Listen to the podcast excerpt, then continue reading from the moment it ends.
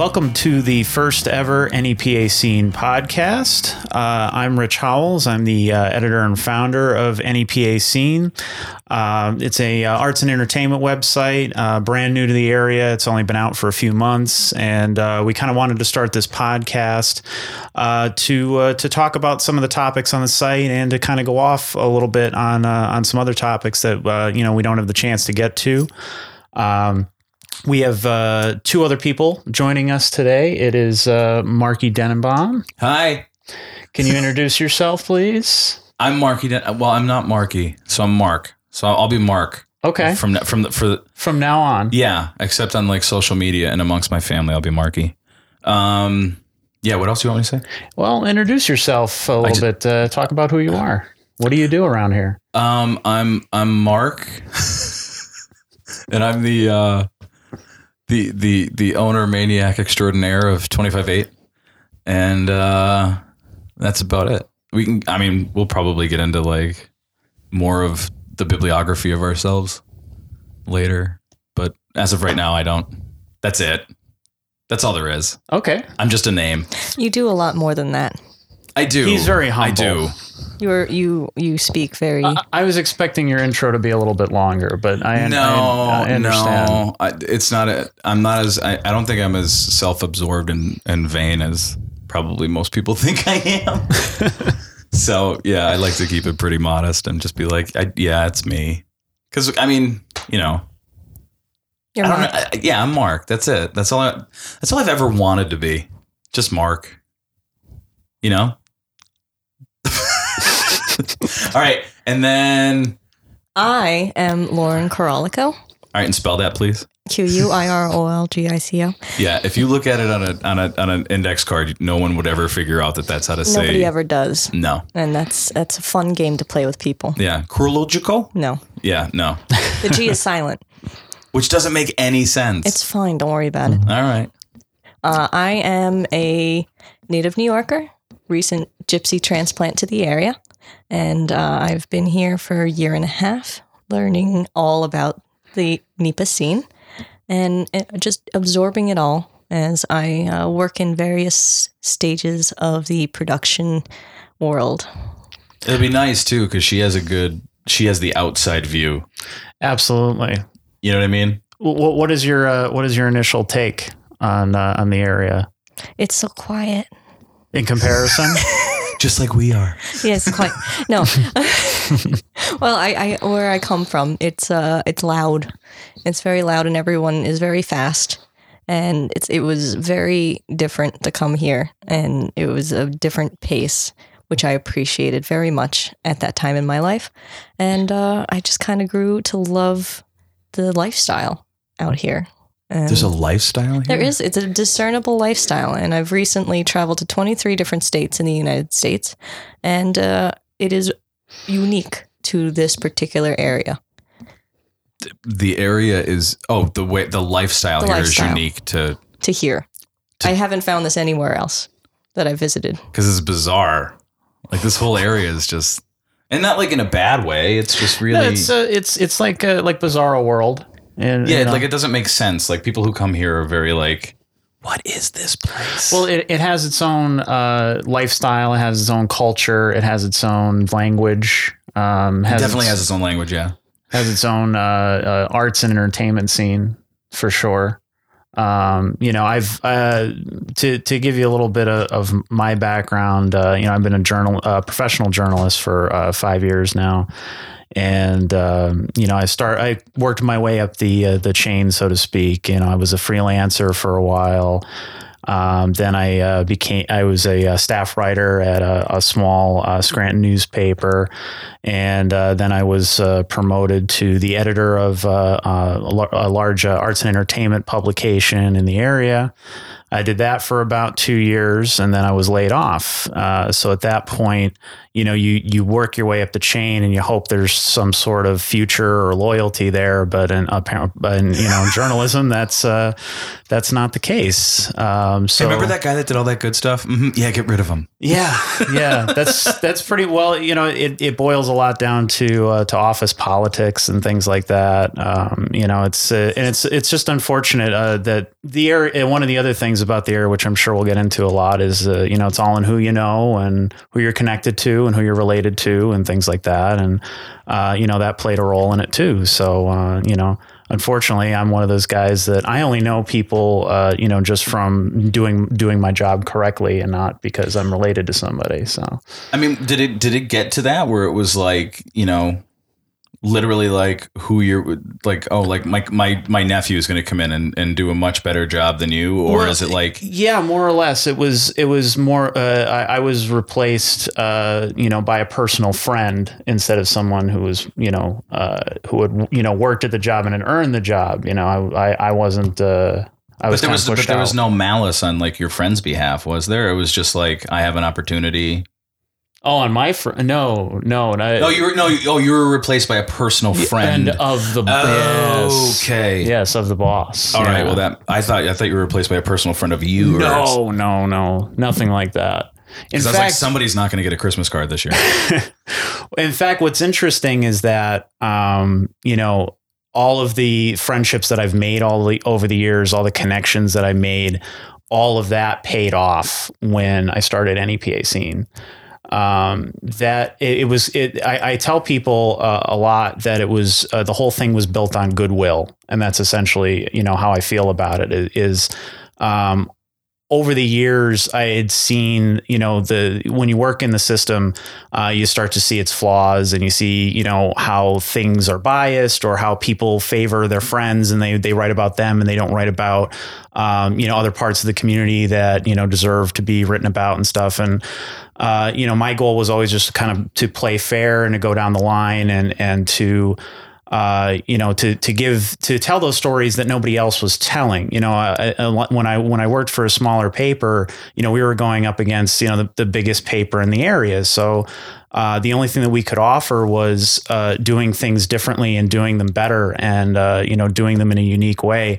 And we saw that you know they had certain political connections and things in the way that they did things. So we tried to, uh, you know, uh, toe the line and, and you know do do things in a more fair and non-biased way, and that gained us a lot of friends and a lot of connections and things like that, and that led into my arts and entertainment reporting was the same way. You know, any I, I tried not to turn anybody down. If somebody said, "Hey, you know, no one else will talk to us about our band, or no one else will talk to us about this, uh, you know, weird musical genre, and you know, it's it's too non-mainstream for the papers to talk about," then we'll talk about it. You know, let's do it.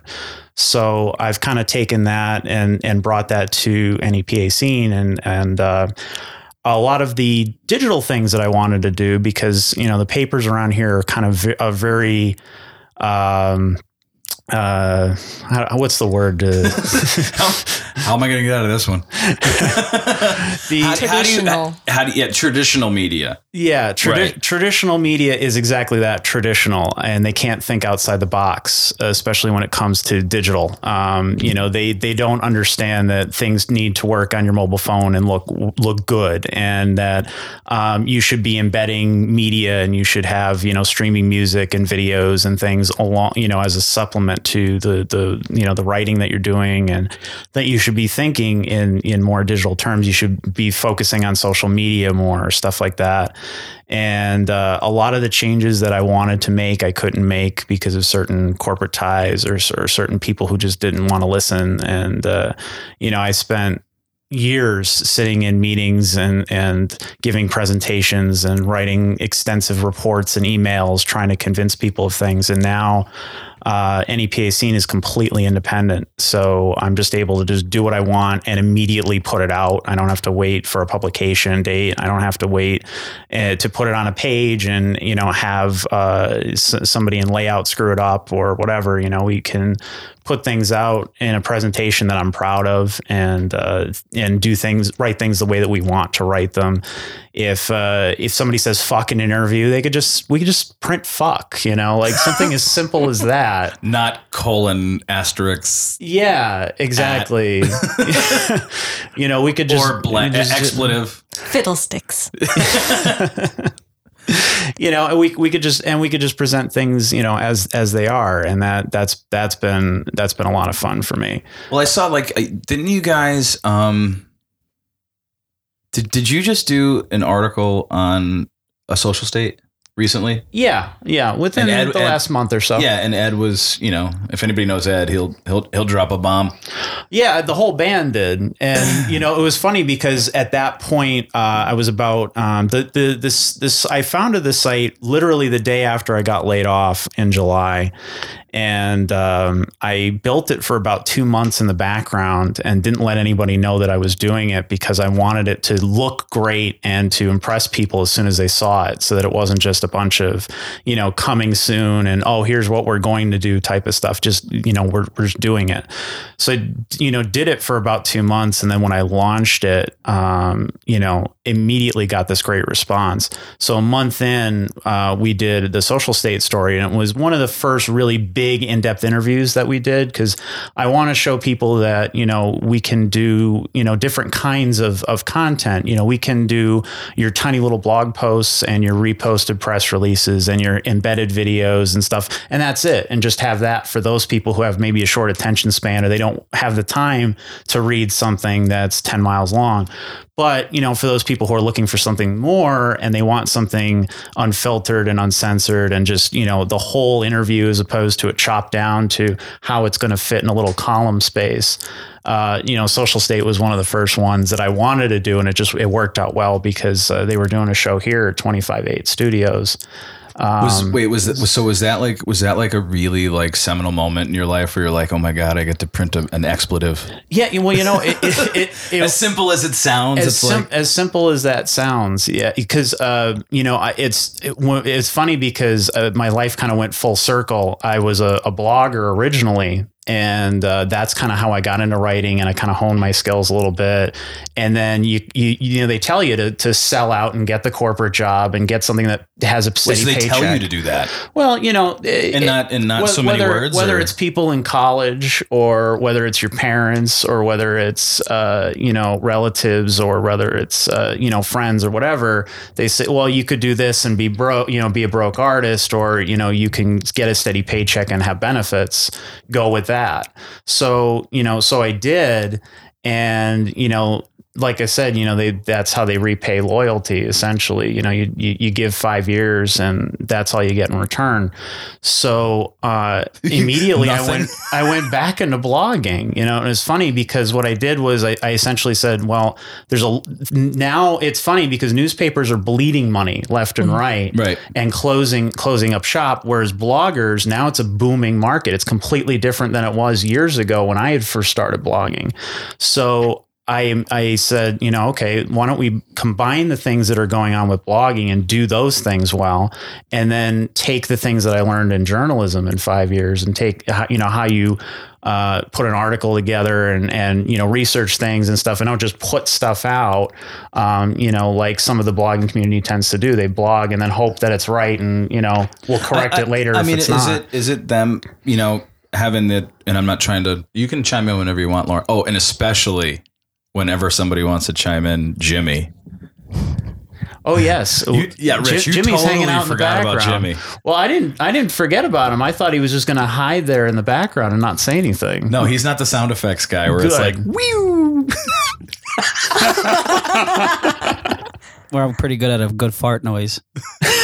to lighten Wait, the was that like it was? Yeah, was that like a like It a was baby could be a elephant? squeaker or just a squeaky toy or a squeaky fart? That's yeah. That's uh, that, that was a s that was definitely like a miniature elephant. Jimmy, Do- do you want to again? introduce yourself? Uh, okay. Wait, wait, wait. Do the squeaky thing again. Okay, now go. My name is Jim Reynolds. Um, I work here with Mark at 258 Studios. I run the audio side of things. The Stude. The Stude. Yeah. Um, I record bands, record Podcasts. podcasts now. That's the first, and um, any any kind of audio work for movies, for commercials, for surround sound mixing of concerts, any kind of thing audio related.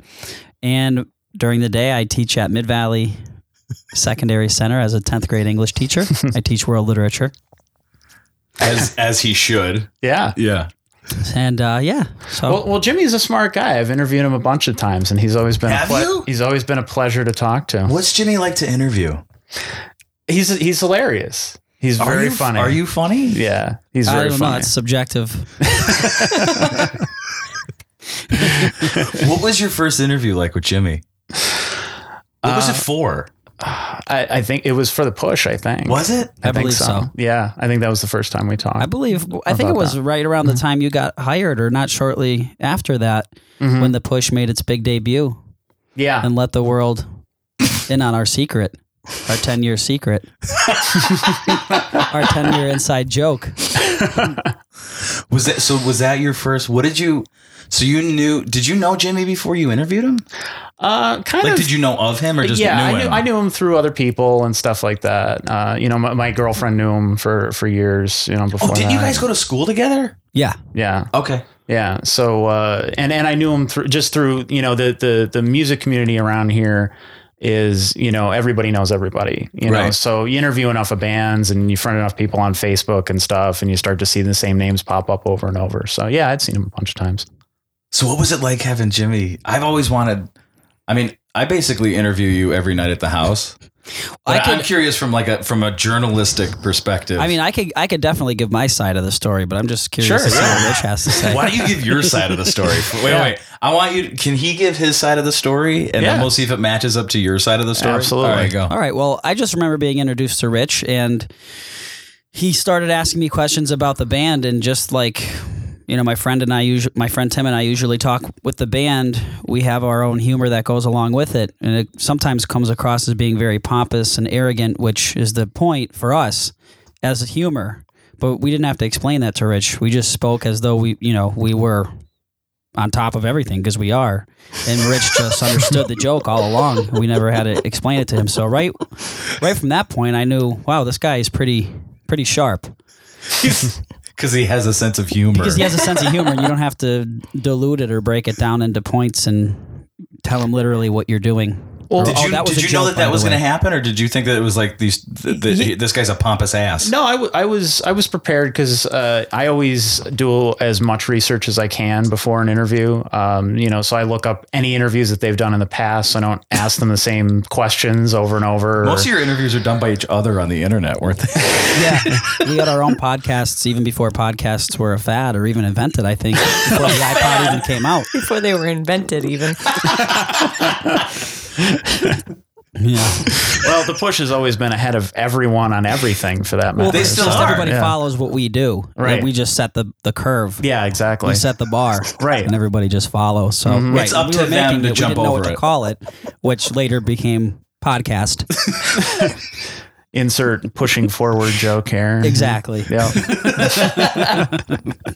so they, so he walks out, and you're just like, "That's wow, okay." Yeah, I'm no, that's about what I, that's what I expected, and that's kind of what I hoped for because uh, the the music is so funny and tongue in cheek and everything that it needed to come across in the article that way. So the more that they were able to talk like that, the easier it was to capture their personalities in that and to kind of add that you know bombast to it and everything. So,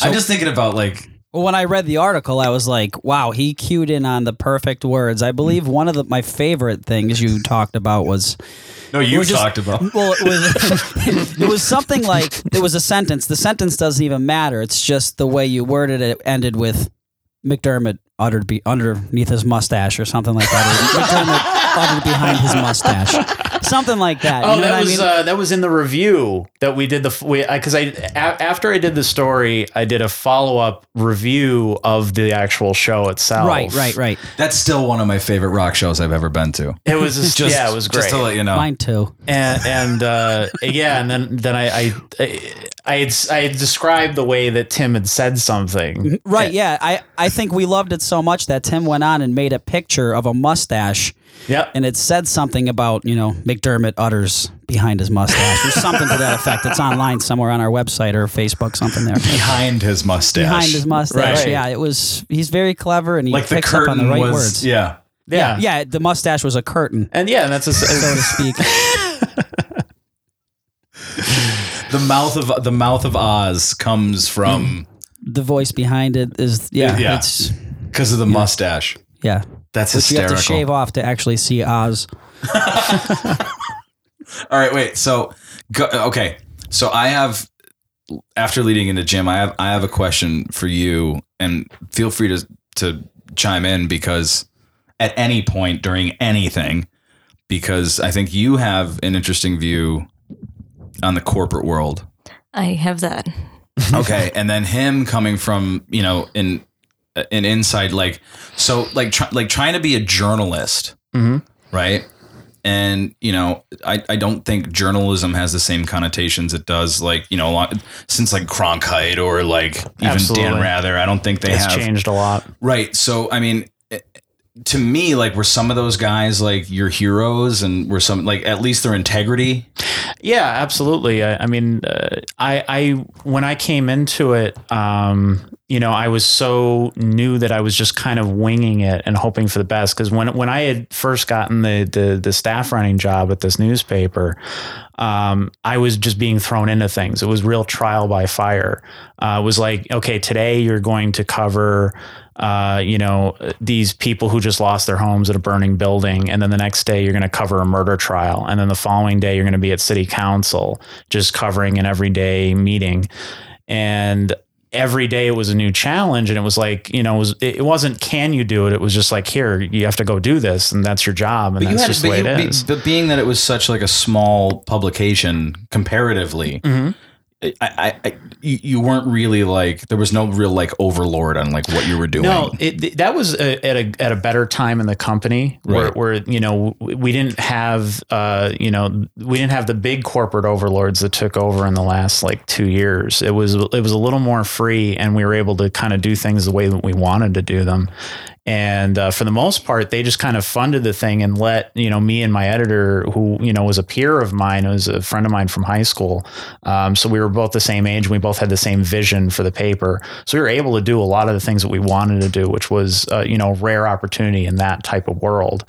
And so yeah, we were we just uh, I just kind of I never even looked at what they were doing. I just kind of did it, and then it would come out the next day and you know either my stuff held up to theirs or I did it in such a way that that people liked how I took a different angle with it or something. You know like a lot of the city council meetings people really liked that we we took a middle of the road path and they felt like uh, the competition was doing a little too much favoring of the mayor at the time and stuff like that. And uh, you know we try to play it more middle of the road and and you know get all the different perspectives especially the citizens that a lot of them were ignored. Do you, do you think that from a from a from a journalist's perspective, it's better to? I mean, it's it's it's it's it's a good idea to be cordial, mm-hmm. but it might be a bad idea to make friends with people, like especially like in politics or Well, with politics, I always drew drew the line. Um, you know, I, I didn't, fr- you know, a lot of people they, they didn't friend of those people on Facebook. In fact, I would block them, you know, for the most part, so I didn't have to, you know, see anything that they were doing or anything like that. And I didn't want to,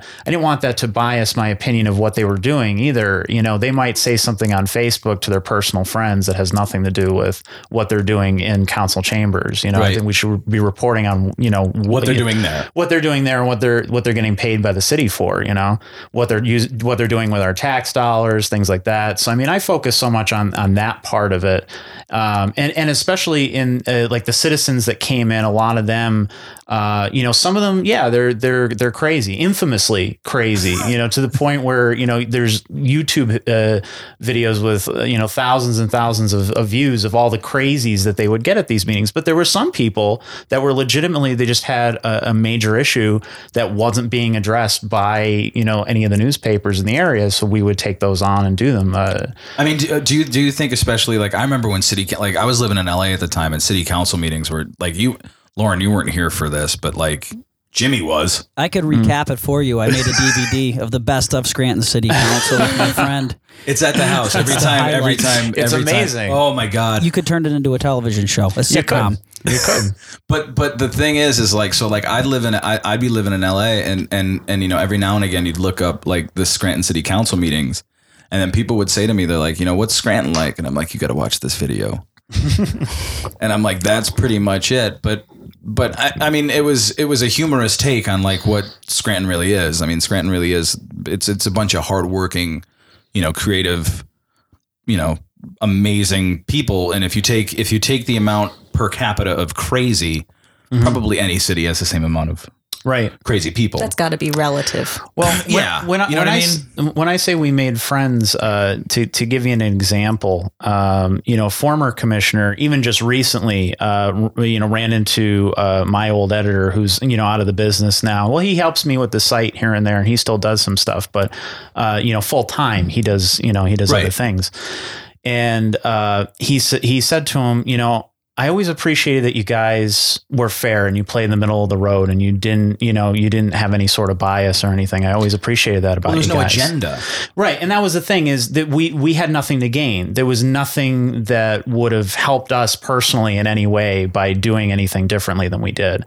So we just did the job the way we thought it was supposed to be done. And, you know, they they appreciated that to the point where they liked the paper and they promoted the paper and they kept telling people to pick it up and that sort of thing. So it was goodwill in that sense. It wasn't, you know, and there was no exchange of of favors or money or anything like that. You know, But you kept, the, but you kept the integrity there. yeah, yeah, absolutely. And and there was always a distance. You know, I, I didn't, Right. you know, fraternize going with over them outside. mac and cheese at their house. Absolutely, Yeah. no, no. I, I don't think I saw any of them outside of unless it was like you know at a, at some public you know event or something like that. You know, arts on the square type of stuff. You know? Do you, do you, and either either one of you can pop in like. uh, My world kind of revolves around the unreality of things. You know what I mean, like movies and TV, and like, you know, that's why I started my like, uh, you know, w- you know, basically we, we we create illusions, and it seems like you know, like when movies and and and music and stuff, and maybe you can chime in on the music thing, Jimmy. When like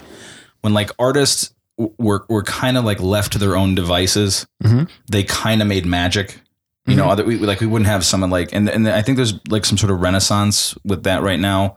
Not specific, like with uh, like Birdman, or you know, movies where it's just like, you know, hey, we're to give you a couple bucks, go do what you want to do, right. and it gets like critically acclaimed, and it's you know stuff like that, like the Avengers, like they, or like even Marvel, what Marvel's doing now, where they're getting like good filmmakers right. you know that that that appreciate and respect the material to do it and without having the corporate kind of vice grip involved i mean yeah, and, you and can doing what you, you do can find that balance, and that that Why are you definitely pointing at me? exists. Because you bring up an interesting point. Have either of you ever read um, Jean Baudrillard or uh, Carl Zizek or anything? okay in this the, is okay let me let me preface everything with going L- lauren is the in-house brilliant Intellectual. intellectual perfect thanks Okay. so most of the stuff that lauren brings up it, my jaw's on the floor and i'm like i don't get it I'll abridge this one. okay good Okay. No, no, no. I, like I want you to do like it. It. I love every time you do it because I'm like, who, what? Okay. You- So Jean. Baudrillard and uh, Carl Zizek, and like th- there's this whole school of thinking um, revolving around what you were referring to as the unreality of reality. In particular, uh, I am referring to the uh, the hyperreal. There's a book called "Welcome to the Desert of the Real," and um, in terms of the corporate structure and the ethics of uh, the objectivity of a journalist, it has to be extremely difficult to deliver on hyper real news, hyper real reality, and um, to d- dis- uh, separate the simula from the simulacrum when you're essentially. No, that's a word, Mark. That's that's not what you're thinking. I know, but I went to public school and I failed the spelling bee. I, I lost first round. So what I'm getting at is it's got to be hard in this day and age, especially when they're competing for the ad space in a newspaper, in a physical newspaper, uh, to deliver on a real news story in an unbiased way, especially with journalistic ethics being what it's being taught in school at this point, or I can only imagine uh, how degraded it has become. I'm not a journalist by trade, but no, but you can report facts very well.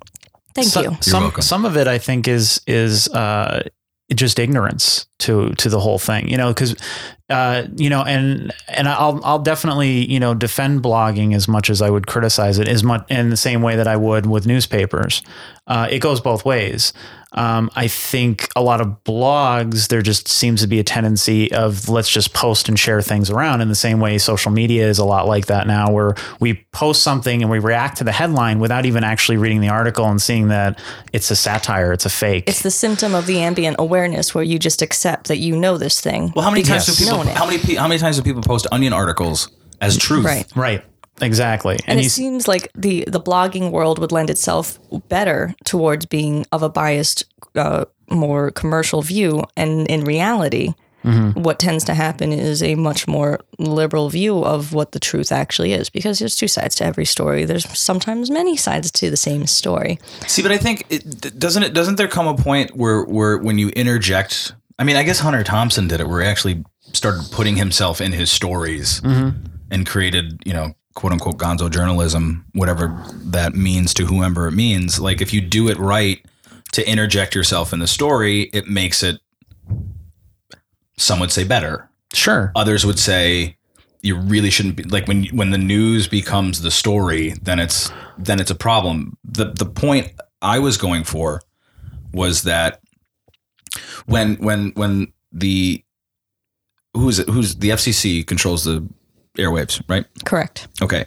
The spectrum. When when they first um they gave they gave away all the airwaves for NBC, ABC, CBS for free. And the precondition was that was that there was supposed to be an hour of educational stuff a day essentially. which became the news, right? And the news was supposed to be totally autonomous Correct. from corporate. Now, what you're going through, and probably I'm sure you've read eight or nine books that you were the only one who got them on your Kindle.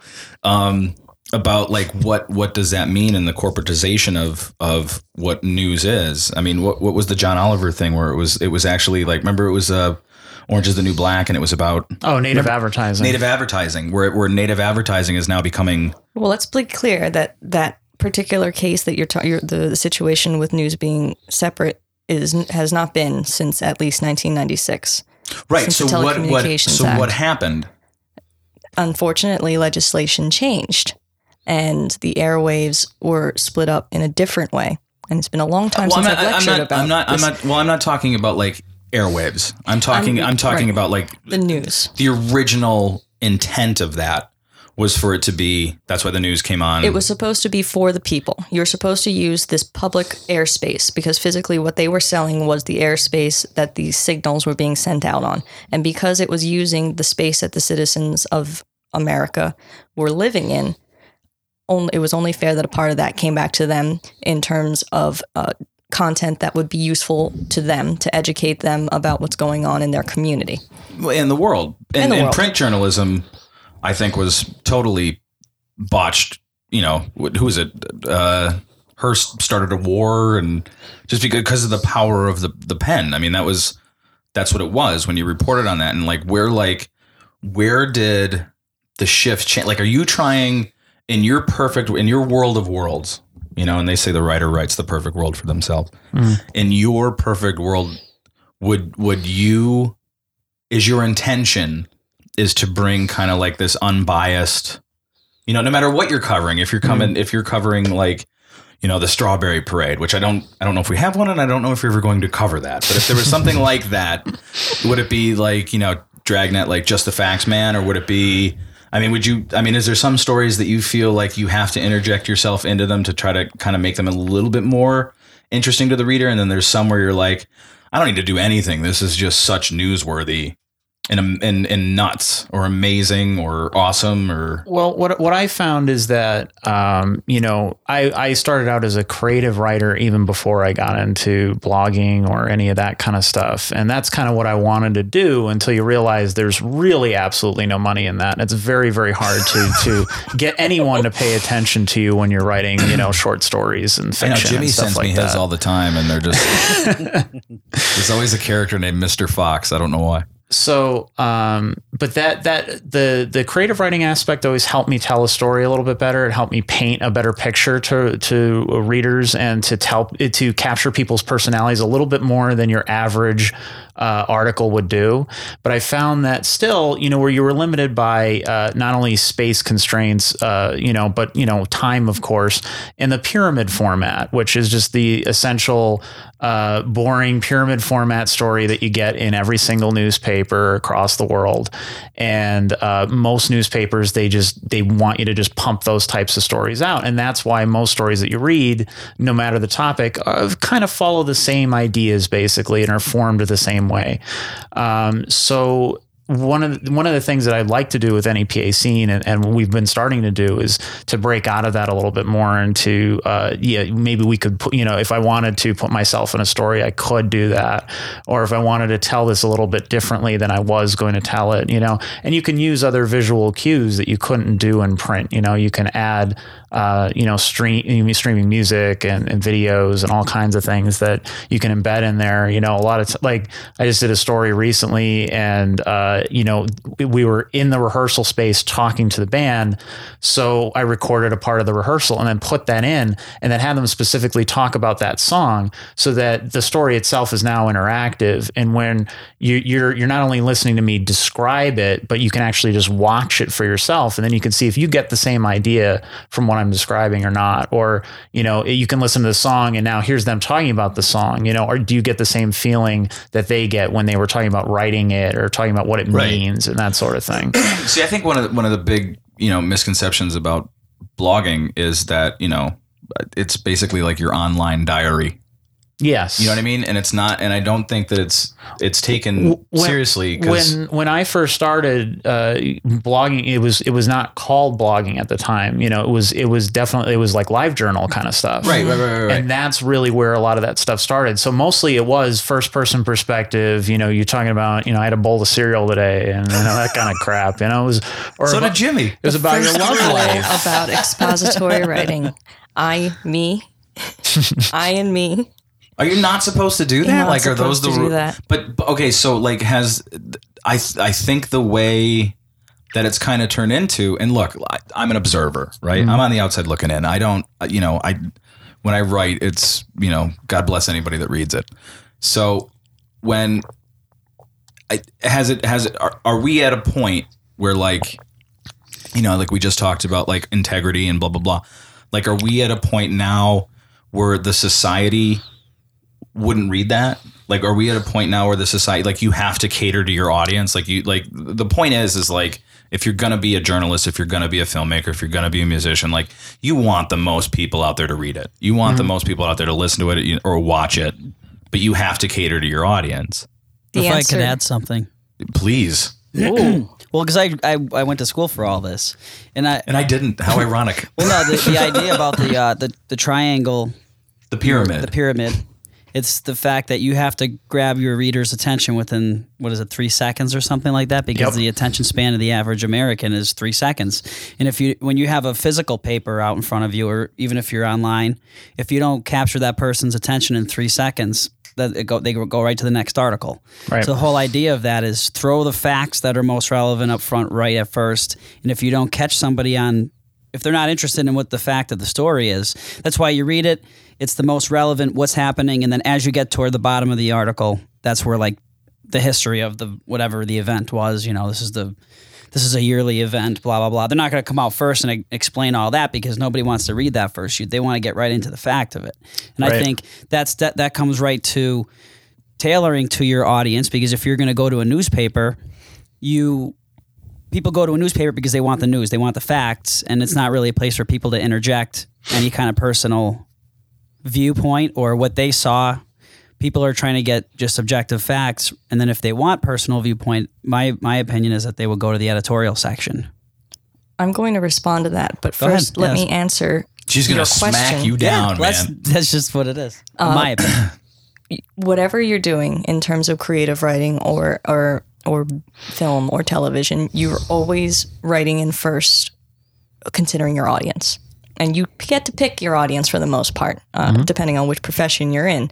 Uh, unfortunately, journalism, I think, has shot itself in the foot, Jimmy, in creating a situation where they are just throwing it all. The inverted pyramid style it you get it all. Is that what's called first... the inverted pyramid? Yes, because yes. it's the op- it's it's uh, the the pyramid is upside down in the sense that you're going large and then getting smaller and smaller. Well, so it's the most imp- in the first, the most important information to the least and important. The exactly what Jimmy just described, and then going back and, and back and back until you're. Right. I didn't know. I didn't know. I didn't know yeah. that. Mm-hmm. I think I think that what that has done growing up having read newspapers is I've become accustomed to getting all the information and the first couple of sentences and not needing to read the rest of it. And yes. then came Facebook where I can just read the meta tag information. It's like I don't need to go any, any Ah, much so, you, further. so you're saying it's an evolution. I think it's of, become okay, it's yeah. become it's it's actually influencing uh, consumer behavior because how much do can you expect a reader to read for the most part unless you have a very specialized audience. Mm-hmm. You look at certain magazines like if you look at the Atlantic doesn't write that way. It doesn't read that way because that audience is a very particular audience that will read the entirety of that article. Look at Life magazine, a different situation entirely. The writing is different. Newspapers I think have created a situation, and because oh, I only say this, and I'm I, I could be completely off base on this. I only say this because it's so ubiquitous, and everyone has had access to newspaper their entire life, that they've become used to getting the information as quickly as possible because that's what we as professionals have tried to give them, and we have taught our students as as educators that this is what they are expected to do because that's how we learn to do it, and that's how we've done it. Mm-hmm. But So is so is is is the I don't so okay. So the answer isn't because it's the way it's always been done. It is though. It is the way it's been done. But but isn't isn't isn't everything that we're seeing now and everything that we're a part of now kind of proving that wrong? That's why I'm saying fuck the inverted style. But there's so much information out there that like you can't spend even a minute or five minutes reading each article. You got to browse through and find the most important facts, right? But Well, can, Grumpy Cat's too long for can you. you do a, a situation justice in five sentences? No, but if you're I right out think front you- about the most the most compelling parts of it, maybe. Do, do you know honestly? Do you know? Do you know who I think? Okay, who do you who do you think a major news outlet right now that is doing good news is? I mean, this is the like. Let's look at the whole stratosphere. Everything down from like you know Charles's blog up to like you know CNN. Like who like because I have an opinion on who I think is doing probably like at least the best investigative journalism. Can I cite why I can't answer that question? it's national. It's global. It has nothing to do with. You can say why, yeah, Yeah, sure, okay. Lauren. You can do whatever you want. Uh, I believe it was the University of Berkeley just did a study uh, last spring where they surveyed um, a, focus, a focus group of X number of American citizens about what the current events and the facts of the current events were going on in that day in particular. Uh, everybody scored uh, approximately 33% in accuracy about the facts of major news events. And then they were surveyed as to where they received their news, and some major, major players were cited. And across the board, uh, I think NPR scored maybe a 40% retention of facts, but still that's 40%. And 60% was they, they just got it wrong. They didn't retain the facts of the news cases that they had just heard. And everybody else across the board, no major news media was able to deliver the news in such a way that anybody was able to answer the facts of any particular news case with anywhere near 85% accuracy. And, and are you talking accuracy as in like the the facts about the news story? Yeah, like what happened, Where, where was it, how, when, what? how, like who, what, where, when, why. So they Very were basic, the basic and the questions. Of, so they were getting basically just one of those questions correct. right. Wow, did you know that? I, I did read about that, and I mean, some of that, you know, uh, to be remotely fair to the, the papers or or you know the radio or anything else, uh, you know, people's attention spans are very short. A and B, you know, a lot of people aren't that bright, and they don't really care about these types of events. That's true too. the but I mean, we general live in- we- public just The seems bewildered herd. they yeah i mean they As they, they might it. know something you know very specific about like i mean you know me growing up in school i was a i was a, and still am a, a comic book guy so i could tell you every single little minutia of detail about comic book characters i can't tell you a damn thing about math you know because i just refused to pay attention because it didn't But interest I, me but I mean, is it like? I mean, so this frustrates me. Um, where see, I, I I think I think news and especially news that pertains to the mass populace. Like, let, let's just use society. Let's just use America. Fuck yeah. Um, so if we just use America, like, there's a lot of issues that affect everybody. Mhm. These are things that they're only retaining 33% of Mhm. and it's not like so so basically what you know i went to public school 67% right? 33, 67? Right? Yeah. That's what's Yeah, left, right. right? Okay. Correct. All right. I look at you. I defer to you, Lauren, and anything that has to do with math, science, you know, the core the core subjects. Okay. I refer to you. English, I'll refer to Jimmy and Rich. Really? We, I'll refer. Okay. Okay. Okay. I'll refer to. Oh, I, I, I'll I'll refer to all defer three their of them. knowledge. Yes. Well, he's you He's know, a writer. That he's was an English you, teacher. He's a, so um so what i'm what i'm what i'm saying is is that like so what you're basically saying is is is that or what that study says is that that, that 67% of people really don't give a damn about what happens to them not necessarily that. They're just not retaining the information for whatever reason. Does i mean but does that go back to I mean, this could be indicative of, of a, a multitude of things. Either that we're not delivering the news in a proper way that is memorable to the public, and what is the, the job of American journalism is to deliver the news to the American public in a way that they're going to remember and be able to digest it and repeat it and make it make knowledgeable, uh, educated decisions in their everyday life do you, do you based think on that it. i th- do you think th- I swear, I swear to God, I think this is that I think that the the, the shift happened on 9 11, Hmm. where, where it became 24 hours, the ticker, The you know, news it got more editorialized and, and less about the news. Yeah, I, I, I was just about to say, I think it really went downhill when they started editorializing everything. When all news organizations, uh, when it became about the 24 hour news cycle, um, they're not going to spout facts 24 hours a day. They're going to start filling it with opinion shows and uh, talking heads and things like that. And that's, I think, where you see the most delusion because now people will only watch shows that pertain to their particular already assumed political beliefs. So if you're a Republican, you'll watch a Republican show talk in a in a Republican manner about Republican things, and you're just going to never learn anything outside of what you already assume is true. And they're only going to describe facts that are that fit within that tone in the same way that you know Democrats do it, and uh, it, it's and, and you see the same thing in the blogosphere too, where there's just blogs that specifically go towards one uh, political ideology or another, and they don't really they, they don't give a fair picture of everything that's going on. But is but is the problem that it makes maybe maybe this is a problem. It makes for bad news, but it makes for good TV. Yeah, Essentially. uh, a lot of it. Yeah, it's it's infotainment, as a lot of people uh, they have, are have coined it. preying on the perception bias because it's easier to to uh, address the perceptions of a ready-made audience that is already watching that channel or reading that paper or reading that magazine, whatever the, ven- the vehicle is. They already have a set of biases and opinions that they, the makers of this content can cater to and fuel the fire for whatever they already believe. And to change their mind about a particular subject would be so much more incredibly difficult psychologically than to cater to it and feed off of it and work with it. Mhm. So it's so it's harder for so it, so it's based in, in essence it's like a drug dealer Essentially, yes. because you know oh he you know I got the good stuff you know you can trust me Right. You know what I mm-hmm. mean I've never led you astray Let's go with the classic exa- example. If you don't feel a certain way, you would not go and work for Fox News. If you didn't feel a certain way, you would not go work for MSNBC. And you wouldn't go from one company to the other company and and treat the news the same way. Sure.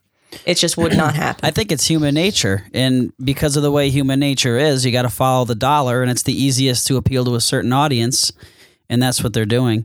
And I'm just speaking for myself because I'm a gullible person. Number one, I'll, I'll readily admit it. And second of all, I have zero attention span. So as I'm going through an art, going through a list of headlines, if there's something that's not interesting to me, I'm not even going to look at it if I don't like the headline. First of all, I don't I don't believe that in you and second of all, as I start reading something, I, I switch to something else. yeah but when it when it comes to like music or something like that like you'll read the whole article because I'm interested in it. It appeals to me just out of its nature. Well, you know, it, it- what's uh, what's different now too about uh, online journalism as opposed to uh, to in print.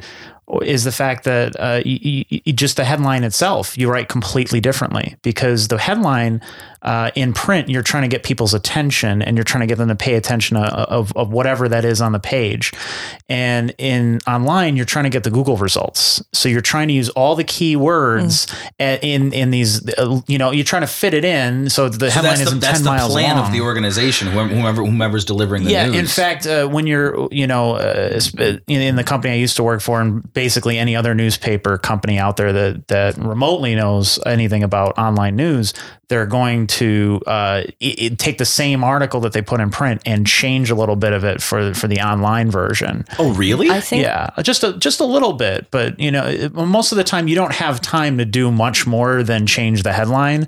But a lot of times you'll see more extended versions and things like that, or they'll at least try to embed some media or something like that in there. You've just hit the nail on the head with what I think is the a, a major factor in this uh, the online journalistic uh, sphere that I don't know that everybody is catching on to is I, in my world, in my life, I set up a lot of Google alerts for things that are going on pertaining to my clients because I need to keep an eye on everything that's happening. and some certain... of them are kitties, where it's like kitties, like kitty cat. Keep so going. I, what I find difficult is in a lot of a lot of online uh, newspaper publications when they put something from print to the online version, it's impossible to find it. It is mm-hmm. absolutely impossible because either they lack the understanding of off page or on page SEO. Right. Uh, well, okay, let me qualify that with I understand that SEO is changing now. Mm-hmm. And it's a completely different beast than it was a year ago, where mm-hmm. you could just pop in a couple of tags. But now there's certain things that you have to do to cater to the different algorithms in order to get them actually picked up by the different search engines. And the online blogging sphere is the perfect vehicle for actually getting the the search engines to look in the right place. So I'm mm. very excited about this prospect in particular. And well, and, the, the thing about blogging too is that people, um, it, because of this mistrust in the in the news that we've been talking about, and how, how, people feel that things are biased or things are too opinionated. What's interesting is that they're going towards bloggers because they think the bloggers don't have as much of an agenda, so they're going to tell you the truth. When in reality, a lot of the bloggers are now getting paid to write content, and they have a certain bias that they're trying to get past. So no one is is immune to it. It's just that blogs kind of give, like, for example, uh, in the most innocent thing uh, possible outside of news and everything else. Say uh, I run a cooking blog and I write about you know food and recipes and things like that. Well, a lot now these big companies, uh, you know, whether it's Betty Crocker or whoever, will email that blogger and say, I'm going to send you my product. I want you to include it in your recipe and then put it online and then tell people, well, you have to use Betty Crocker because it's better than the other brand and it's going to make this food turn out better and they will do it because they're getting a free product or they're getting some sort of payment for it. Now, mind you, those bloggers do have to disclose, you know, legally that they are getting paid to write that or that this was included or anything else. And most of the time, uh, to be fair to the companies, they will say if if you don't like our product, you can write about that too. If we send you the product, and even if we're paying you to write it, and you write a bad review, that's okay because we'd rather any publicity than none at all. So a lot of times uh, you see these people who think that the blogosphere is going to tell them the truth because it's just Joe next door writing right. a blog. Uh, so he's not going to lie to me like the same way that these, you know, these corporate guys who are in the, the pockets of politicians are going to do. But in reality, you know, a lot of the blogosphere is now taken over by that. So it's it's a lot of the same stuff. I mean, isn't it isn't it weird how like you know people you, know, people, you know, going back to integrity, like people who are like, you know, that would never be me. Like, you know, at the end of the day, like you, you, you got to eat, man. Like you gotta, you gotta put, you gotta put food on the table. You got to keep the, you know, the roof over your house. You know, the McDonald's dollar menu will only get you so far. So it's like, in a, in, in a way, like, is that like you rally against the corporate like you rally against the, the corporate entity or whatever and you know and you're in a and you're in a you know a good position to you know finally do what you want to do and do it and do it in a way where you know people are excited and proud and you know it's not uninteresting. Right. You know everything that you do like there's there's something there that like the majority of people especially in this area can relate to or or, or whatever. But is there is there going to be a point where where you know you're going to have to face the unfortunate fact of being like that Betty Crocker might call me. Well, right right away. I you know that what, what's what I don't want people to get mixed up about this is the Because I also don't think that people understand like the, the the machinations behind what all goes on. And did I use that word right? Yes. Thank you. um, see, went to you for English. All right. Mm-hmm. I see. I don't think that like people are just like, oh, they just write it and hit post. You know what I mean? Like, I don't think that people understand like there's a lot that goes into it. Like yeah, most people don't definitely like. more to it. So in film, like most people don't realize, oh, like a thousand, like a thousand people worked on that. They just think it just like yep. comes Mm-hmm. into thin air or like an album that you worked for six years on all of a sudden it's like oh they just did that on a saturday you know what i mean like but there's a lot of and then there's marketing and, and all this stuff and, Mm-hmm. and it's like and, you- and you know you have to do it too Right. you have to market you have to promote you have to you have to constantly you're in a constant battle to stay relevant and then you're in a constant battle against these these big you know money entities that are trying to Well, the thing is, is is what what I want people to realize is that um, you know not every single article that I'm going to put out every single day is going to be oh that's absolutely the way I wanted to do it because I'm human and I can only work for so many hours a day before I pass out, and uh, I can only do so much. I can't interview every single person the way I want to. I can't spend the time on every single article that I want to do and that sort of thing. So sometimes, yeah, I just have to you know post a press release and say you know okay this is the most information that I have uh, before this show on Friday and it's it's Wednesday and there's no way I'm going to be able to get in contact with this person in time or whatever. Uh, but there's also the fact that like I was I was kind of touching on a little bit before there are different types of readers who want different kinds of content and I'm you know savvy to that point.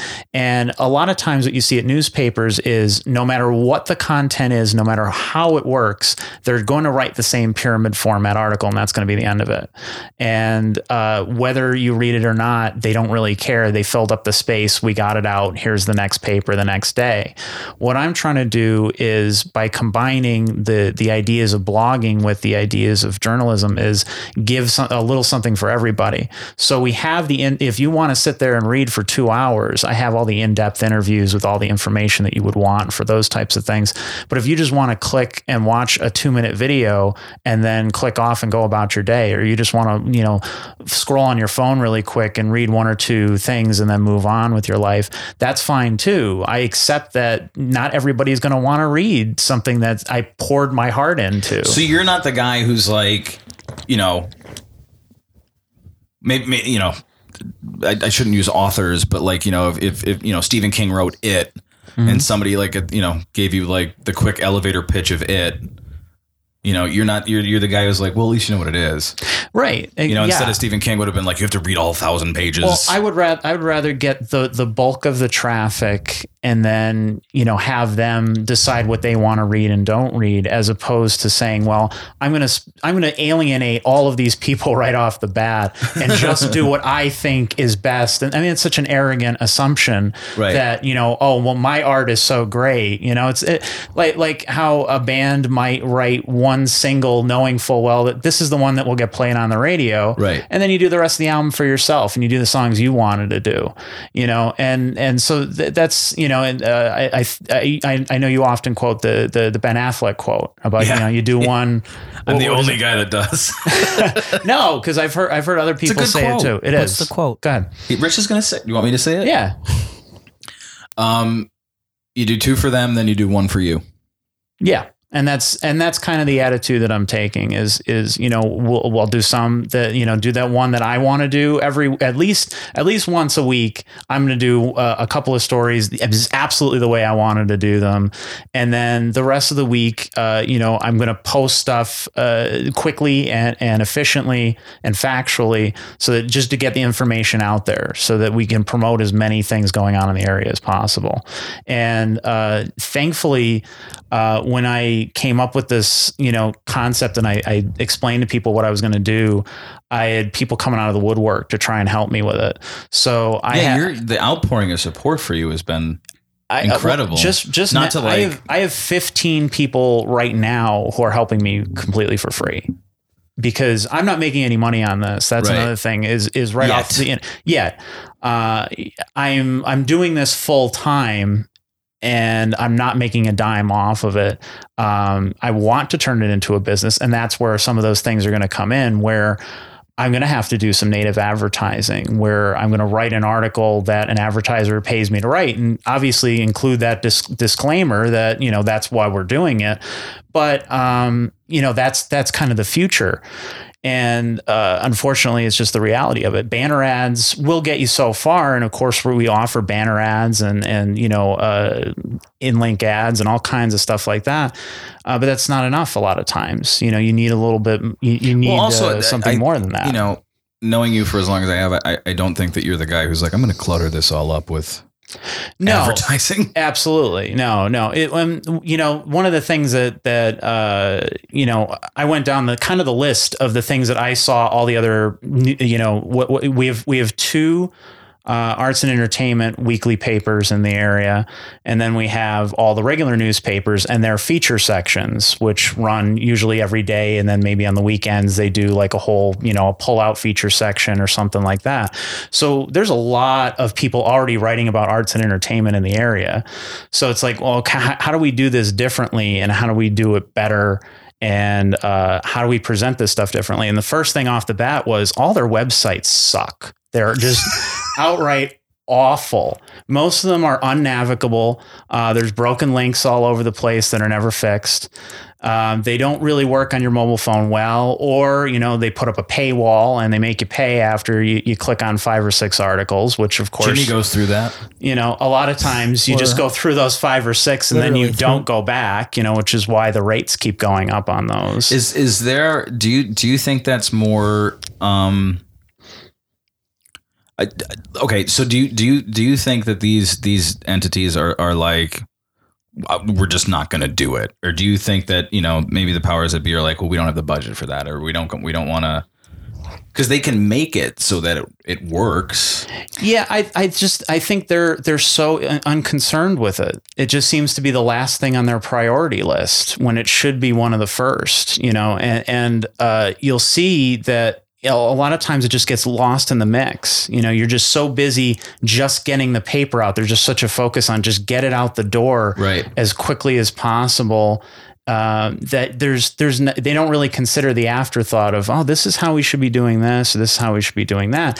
And because papers are cutting back left and right you don't even have a maintenance guy in a lot of these places anymore. Never mind somebody who's going to sit there and do IT all day or someone who's going to build a website and fix it all day. A lot of times they hire somebody they build a template they throw the template on it if it works, great. If it's not, we'll just kind of work it out as we go. And there's there's not this attitude of of you know we should launch something beautiful and professional and whatever right off the bat. It's just yeah, just kind of do it, do it, do it. You know. So how do, so how does an entity like you know the Huffington Post or you know I, I if you look at like CNN.com or MSNBC that like those are a mess too. Well, the the the, the Huffington Post specifically, uh, I, they have staff that are dedicated to that type of thing. That they're going to sit there all day, and that's their job is to make the But I mean, website isn't look th- isn't good. that the future?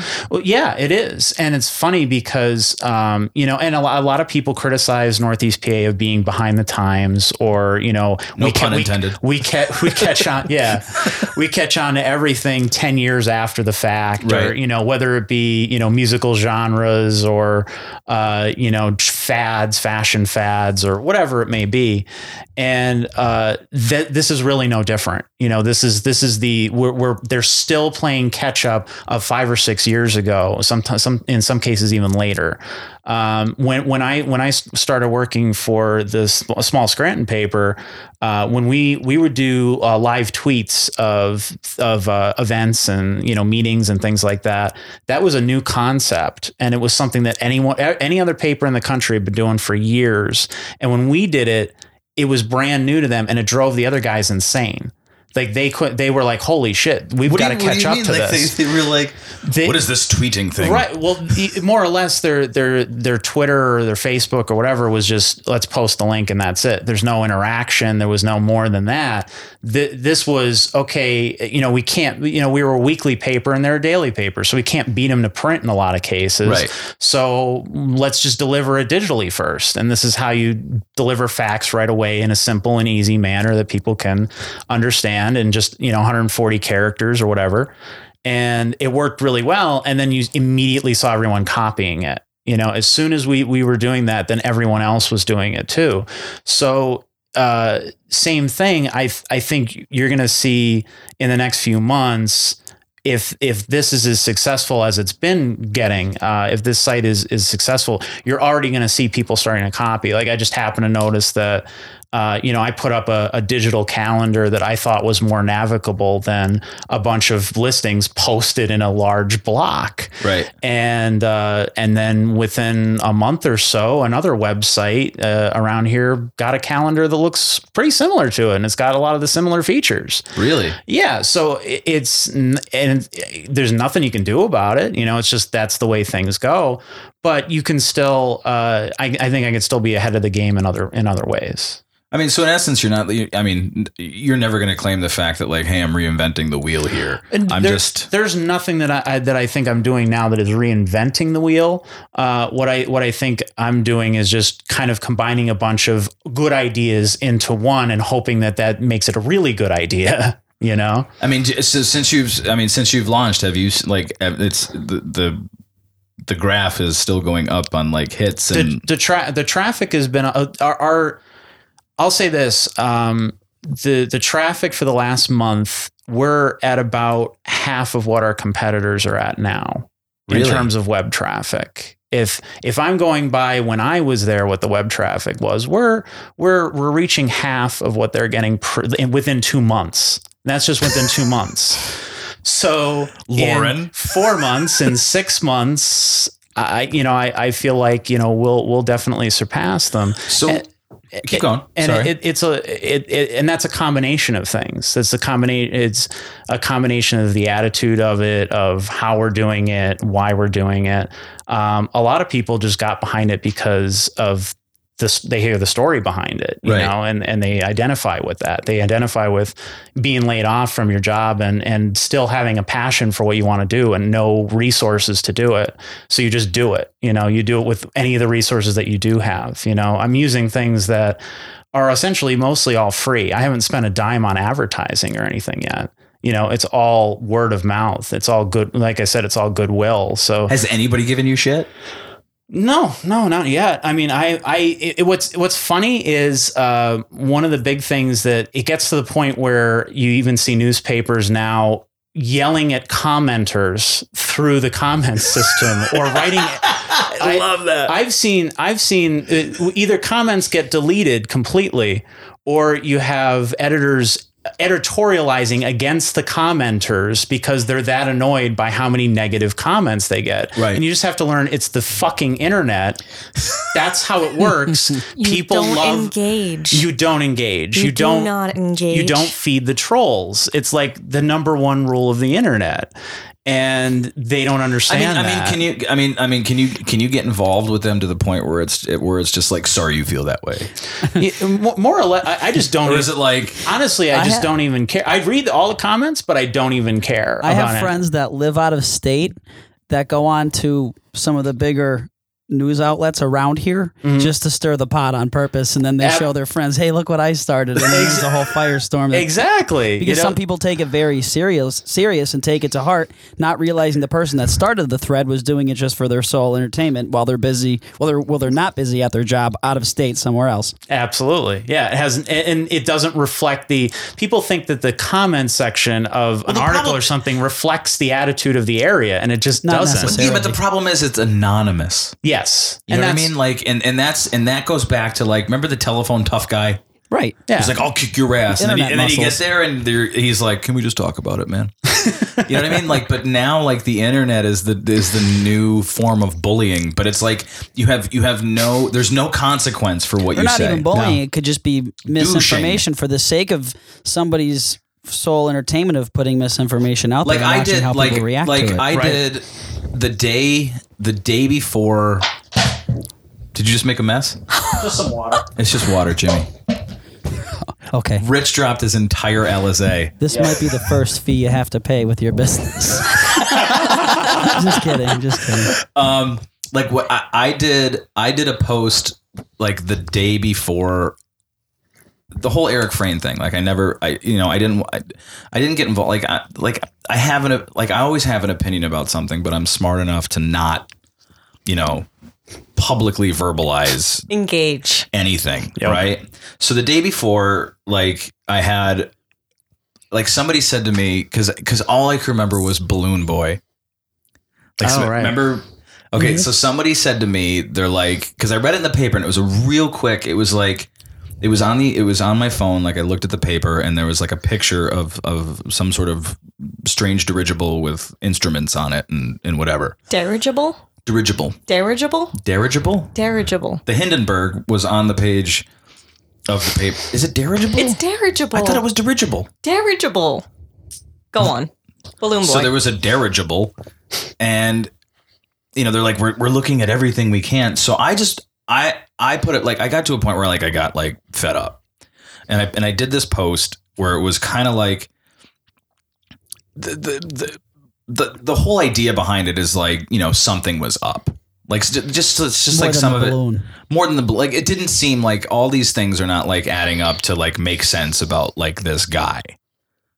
You know what i mean? Like hey we spotted him you know and I, I just did a post like not taken aside. I'm just like some of these things look strange you know and if anybody can clarify any of it for me I remember that post. remember it and it Yeah. got it got tons of hits and you know there's a, there was a lot of conversation and I and I actually got um and I kept it cool like there was some crazy people who were like you one, know one way or the other. yeah, he's in Fort Myers drinking mai tais, and you know he never did it, and you know blah blah blah, and like you know you you you can't cater that. You can only deal with facts, and you know there was there was a lot of people that commented on it. There was a lot of people that liked it, um, and then I got, and then there were some people who were like, no, you know.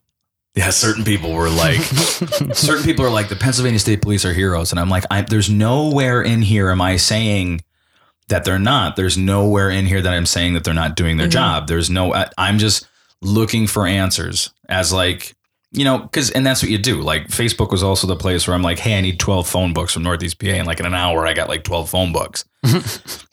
All I was saying was, did anybody hear anything about this? Like, there because it was it was rumor Right. mill central, you know. And after like what forty some days, they didn't get the guy. You know, I just felt like I I was finally you know curious about what was going on. And I got a lot of messages, a lot of personal messages from people saying along the lines of, you know, who, who, you know, agreed or disagreed one way or another, but who always said, you know, I'm happy that, you know, you brought this up because it's not, it's not, it's not a, it's not an internet tough guy thread where it's not like, well, fuck you, well, fuck you. You know, it was very, you know, well thought out. And it was like, it was like adults having a cordial. Conversation. civilized. Right. It really was. And then the next day they caught him and, you know, great. Well, But, you know, like th- that's I don't know where I was going with this, but I'm very happy they caught Eric Frein. Internet hecklers have a way of escalating. oh yeah, yeah. So they, they I mean there were some people who were just trying to really like get the blood boiling. yeah. And I knew like, you know, you got to know like when, you know, it's like it's like a bar. Like you see something like you can be in a bar and you could look around and be like you could feel like there's a fight going to happen. Well, what what I what I f- you know at at the end of the day, even if you're trying to uh, just tell things in the best way that you possibly can, you have the best of intentions. For the most part, newspapers, whether we like it or not, uh, the news in general, whether we like it or not, profits from misery for the most part. Profits it from bleeds, disaster. Yeah. Exactly. Um, it's mostly the negative stuff that people read. Uh, the positive stuff, it's uh, much harder to get people to read. Um, you know, the if you look at the web traffic of a, a newspaper site, typically uh, feature stories and things like that go without any comments at all, and they go practically unnoticed. And the controversial stuff, the Eric Frein stuff, that sort of thing, blows up, and people fight all day, and there's thousands of comments and all that kind of stuff. So. Uh, the the approach that I took with NEPA scene is is I really just want to remain positive because there's so much there's so much positive things going on in the area. There's so so much uh, there, there's so many people who are positive about things going on in the area. That stuff doesn't really get enough coverage or attention. So I feel like that's that's an untapped market right there. Is just Are you gonna- just are you- talking about that? Do you do you plan on allowing some of you know, not negativity per se, but like you know, differing opinions within reason?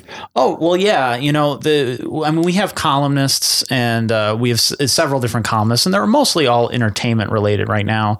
Um, but I kind of let them do their own thing. uh, on, you know, free to f- free to people to uh, to love or to hate.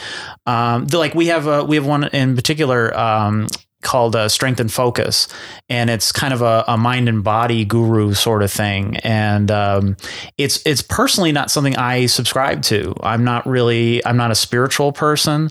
Uh, i'm not a religious person in any way shape or form and uh, you know i'm not like but i see the value for other people. You know i understand people other you know some people if they if it takes an hour to meditate and to get them through the day wonderful. Right. or if it's prayer or whatever else that's fine.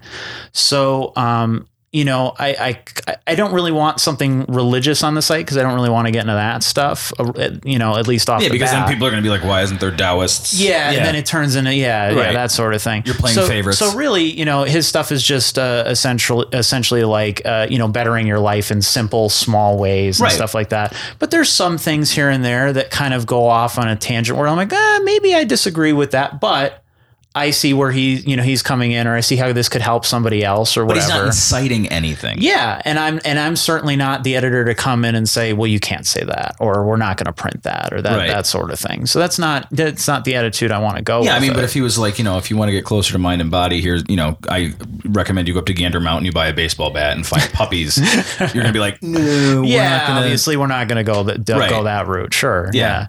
Well, you know, Tossing a midget off a high dive is, and you're like, no, we're not going to put that in there. The the long term goal is I'd love to do you know I I like I like things like uh, you know the Village Voice and stuff the alternative papers that it's mostly arts and entertainment but they might have a cover story or two or three stories that are hard hitting investigative journalism that no one else is doing or they're telling a story in a different way that the newspapers can't tell because they they couldn't describe it in the way that they're describing it. Uh, I'd like to do stuff like that down the road um, because I've touched on stuff like that in the past and I've had fun with it. yeah, I thought you did. A, I thought you did a great job writing it. yeah, so I, I'd like to get into a little bit more of that kind of stuff down the road, but it's a matter of you know finding the time and stuff to do it. Really, it's not even you know it's not that I don't have the the, the passion or the energy to do it. It's it's almost just finding the time.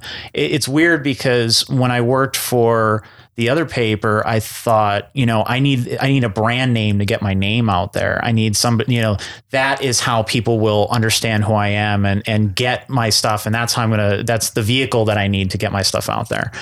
And now that I've been away from it for a good six months uh, or so, well, five, five, five, six months, um, I found it was the opposite. It was it was actually holding me back in a lot of ways, and that your name kind of gets lost in the brand. You know, it's it's it's the work that you do that matters. And so when I started this, people remembered me, my name, and what I did, and the stories that I wrote, as opposed to the brand name of any of the papers that I wrote for. I know I did. Yeah. So I, th- I think that's what, and that's why people jumped on it right away and supported it right away. And they saw what we were trying to do. And that's, that's helpful. Lauren, holy shit, you don't have to raise your hand. Yeah. uh, It's go, a go right discussion. ahead. Absolutely. I have a question Sure. regarding the brand of NEPA scene. mhm Dot com. Richard, being an outsider from the area, I hear this phrase a lot NEPA, NEPA. Yeah. What is it? is it which one is is it NEPA or is it NEPA? Is it, is it NEPA If you're or is not it from the area, it's NEPA. is it Yeah. it's NEPA? So I have to do NEPA? Is that what you're saying, Jimmy? if you're not from the area. Yeah. Well, if you Yeah. if you don't want to be identified as being an outsider, Yeah. but but I've adopted the area, so, so can, then it's NEPA to you. I can say NEPA. Right. Yeah. Okay. yeah. And then when friends that you know from the If area if you're an get- outsider looking and critiquing the area, then it's NEPA. yeah. I see. So when I But if get indignant, I'll go NEPA. You're part of NEPA. And the other thing I didn't realize is about this area is that um, it's supposed you can't say northeast PA, you have to say northeastern PA, Uh, yeah, yeah. I which guess I so. didn't. Yeah, I got corrected on that a couple weeks ago Yeah, yeah. And it's at 34 I got- PA. Yeah. Yeah, Mhm. because I guess it's not northeast going. You know, it's not like it's not. Yeah, the quadrant. If you if you if you draw a you know yeah. You're not. You're not Across. saying the exact direction. You're saying the general vicinity. yeah, so it's northeastern PA. Right. That makes sense. Which which the definitions of that stretch, you know, in different ways too. I mean, some people consider something, uh, you know, like Stroudsburg, which you know is a good hour or so from here.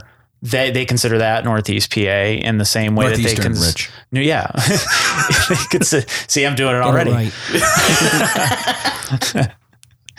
uh, they consider that the same way as they would, you know, Scranton or Wilkes-Barre. Where some people think, yeah, they they think northeastern Pennsylvania, see, There you go, buddy. Scranton and Wilkes-Barre, and that's it. You know, just that particular area, and all those little outside areas, you know, kind of get lost in the shuffle. You know, so it, it really, uh, I, I, I, as in terms of of branding, I'm just using something that people are already familiar with and a word they're already familiar with, so that the title kind of says what it needs to say so that you know what it is right off the bat. And you can kind of assume because mo- when most people talk about a scene, they're talking about an art scene, they're talking about music scene, things like that. They're usually not talking about a political scene or something like that. So they're, pro- you know, that, that terminology doesn't isn't really used. So I, I felt like that was the easiest way to to brand it in terms of you know a name that makes sense that people know what it is. I feel like there's a lot of other names out there where they they name it and then afterwards like oh geez why did we do that but they're we're already six months or a year in there's we can't change it now because we spent all this money on marketing and Like billboards and crap yeah Store that's 32. that's a mistake that's a big mistake. I think we can all agree that that's a mistake. yeah yeah Ugh. We have I heard. okay. I didn't want to, you know, I didn't want to say like we have a brand, know. we have a I heard. series of grocery stores. yeah Um, so what's so what's the future? Like what like we? I mean, do you, I mean you obviously want to keep doing these these podcasts? Like what are what are they gonna entail? Like what like what roads do you want to go down? Like do you want to uh, you know buck the establishment? Do you want to inform? Do you want to do you know like what's like what's your grand vision for what we can we can accomplish here and then what you can accomplish with the website Well, what's crazy is that just just having a podcast existing on the site is now putting us ahead of a lot of the, the media around here. Just period. Just having one. That's that's that's what's sad because or they start something and they never follow through with it. Right. You know, they do something for a couple of weeks or a month or whatever, and then you never hear from it again. And it, and it, it just builds distrust. It Right. just builds okay, well they're never gonna I can't count on there's them. never yeah there's never Yeah. anything that's going to happen with this you know and so i really just want to uh to be able to touch on different topics and just say what we want to say Right. and not have like there's this there's always this underlying feeling of uh, when you're working for a company of oh my god if i say the wrong thing if i go on the radio or something and i say the wrong thing i'm going to be fired and then my reputation's going to be ruined and nobody's going to work with me and stuff like that well now i'm working for myself Right. you know now this is this is my own you know thing. And i feel like we can do some of the th- like on the site you know obviously i'm i'm you know have kind of a vision of i want to take a, a positive attitude for the most part and look at the positive aspects of the area and stuff. And of course we're going to touch on those things in the podcast but i think we can go in other areas too. You know if we want to talk about a news topic or something that's a little darker or we want Well, to I, you know, I think, I think, um, you know, criticism isn't a dirty word. You know, it, if, if anything that you bring up that you know was kind of in the shadows or, or kind of not along the, you know, little off the beaten path of what was supposed to be talked about, like Yep. nothing, nothing is ever critical. You know, I don't think anybody here in this room in this booth are are, are critical out of malice. I think it's more I like think the definition innovation. the definition of the word criticism connotes a little bit of a uh, positivity. not it's not a positivity it's a an, a gen, an authenticity. Hmm. The idea to criticize something means that you're putting some sort of thought into the the makeup of what that thing is. And to be critical requires some forethought and some honest reflection on the, to- the topic. Mm-hmm. So there's that's assuming that it's actual criticism and not just like, oh, this movie sucks because it's no, not. but it, but it's the same thing for art and music and Right, whatever. exactly. Like like you know, musicians want. What's your opinion of my music? honest criticism Yeah. is necessary to further anything. Well, there, there's there's kind of a misconception that arts and entertainment reporting, especially, has to be fluff. That it's Right. filler to be around the real news, and it's not taken seriously in that sense. And you know, so if we want to put out a bad review of something, we can. If we want to talk about something in in a, in a way that's not all positive. That's fine if that's what we truly believe, and we're doing it for a reason. You know, you're Right. A lot of times you're criticizing because you want it to be better, or you want Yeah, Band X. It, it's not the best thing that they've done, but I know that they can yeah, do better. I know they can do better. Exactly, like that sort of thing. Or, or uh, you know, like in in my case, for a number of years in a couple different papers, uh, I wrote a uh, uh, like a geek culture column uh, called Infinite Improbability, which I'm bringing back for the site. I've actually been a lot of people love infinite improbability and and so I'm I'm really excited to bring that back and maybe eventually that'll be its own videos or podcasts or whatever. I'm, I'm not really sure yet. Um, but as a column I'm definitely going to bring it back.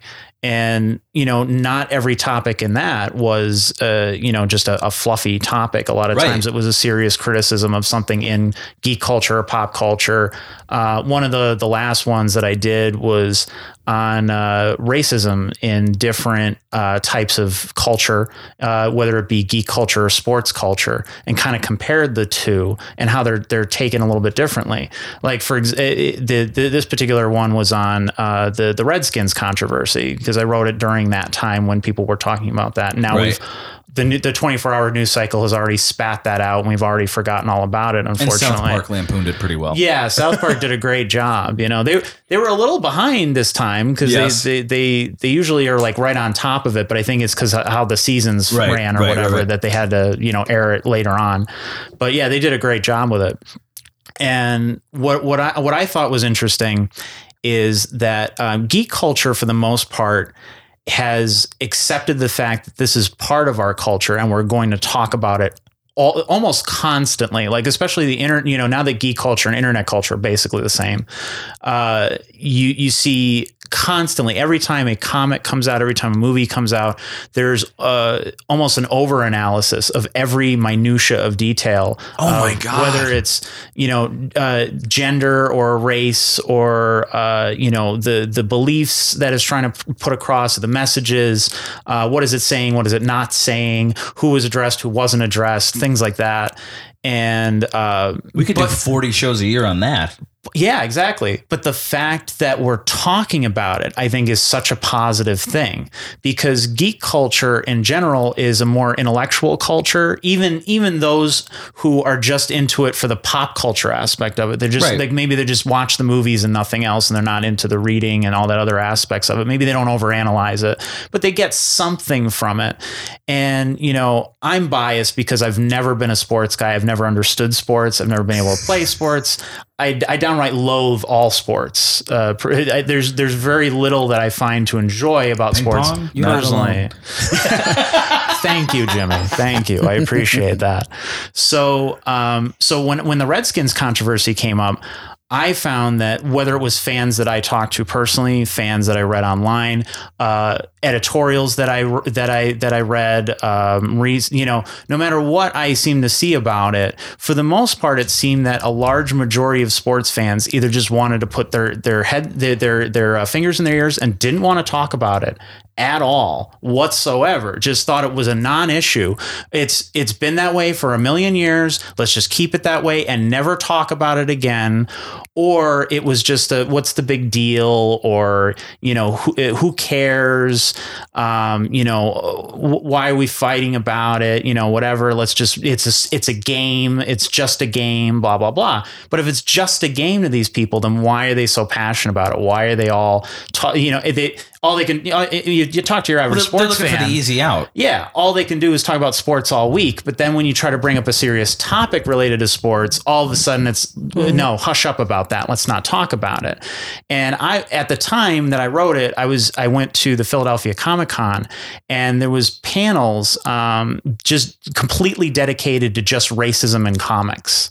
Like that was just a panel to sit there for entertainment value or intellectual value, uh, to sit there for an hour and discuss racism. And that's something that people pay, an actual event that people pay to go to at, you know, the convention itself, not the panel, uh, and sit there and, and listen to that. And those things are usually pretty well attended. And the discussion is usually very mild mannered. Everybody's cordial and they want to learn about it and they want to learn the history of it and they want to examine it to death. And I think that's awesome that that exists.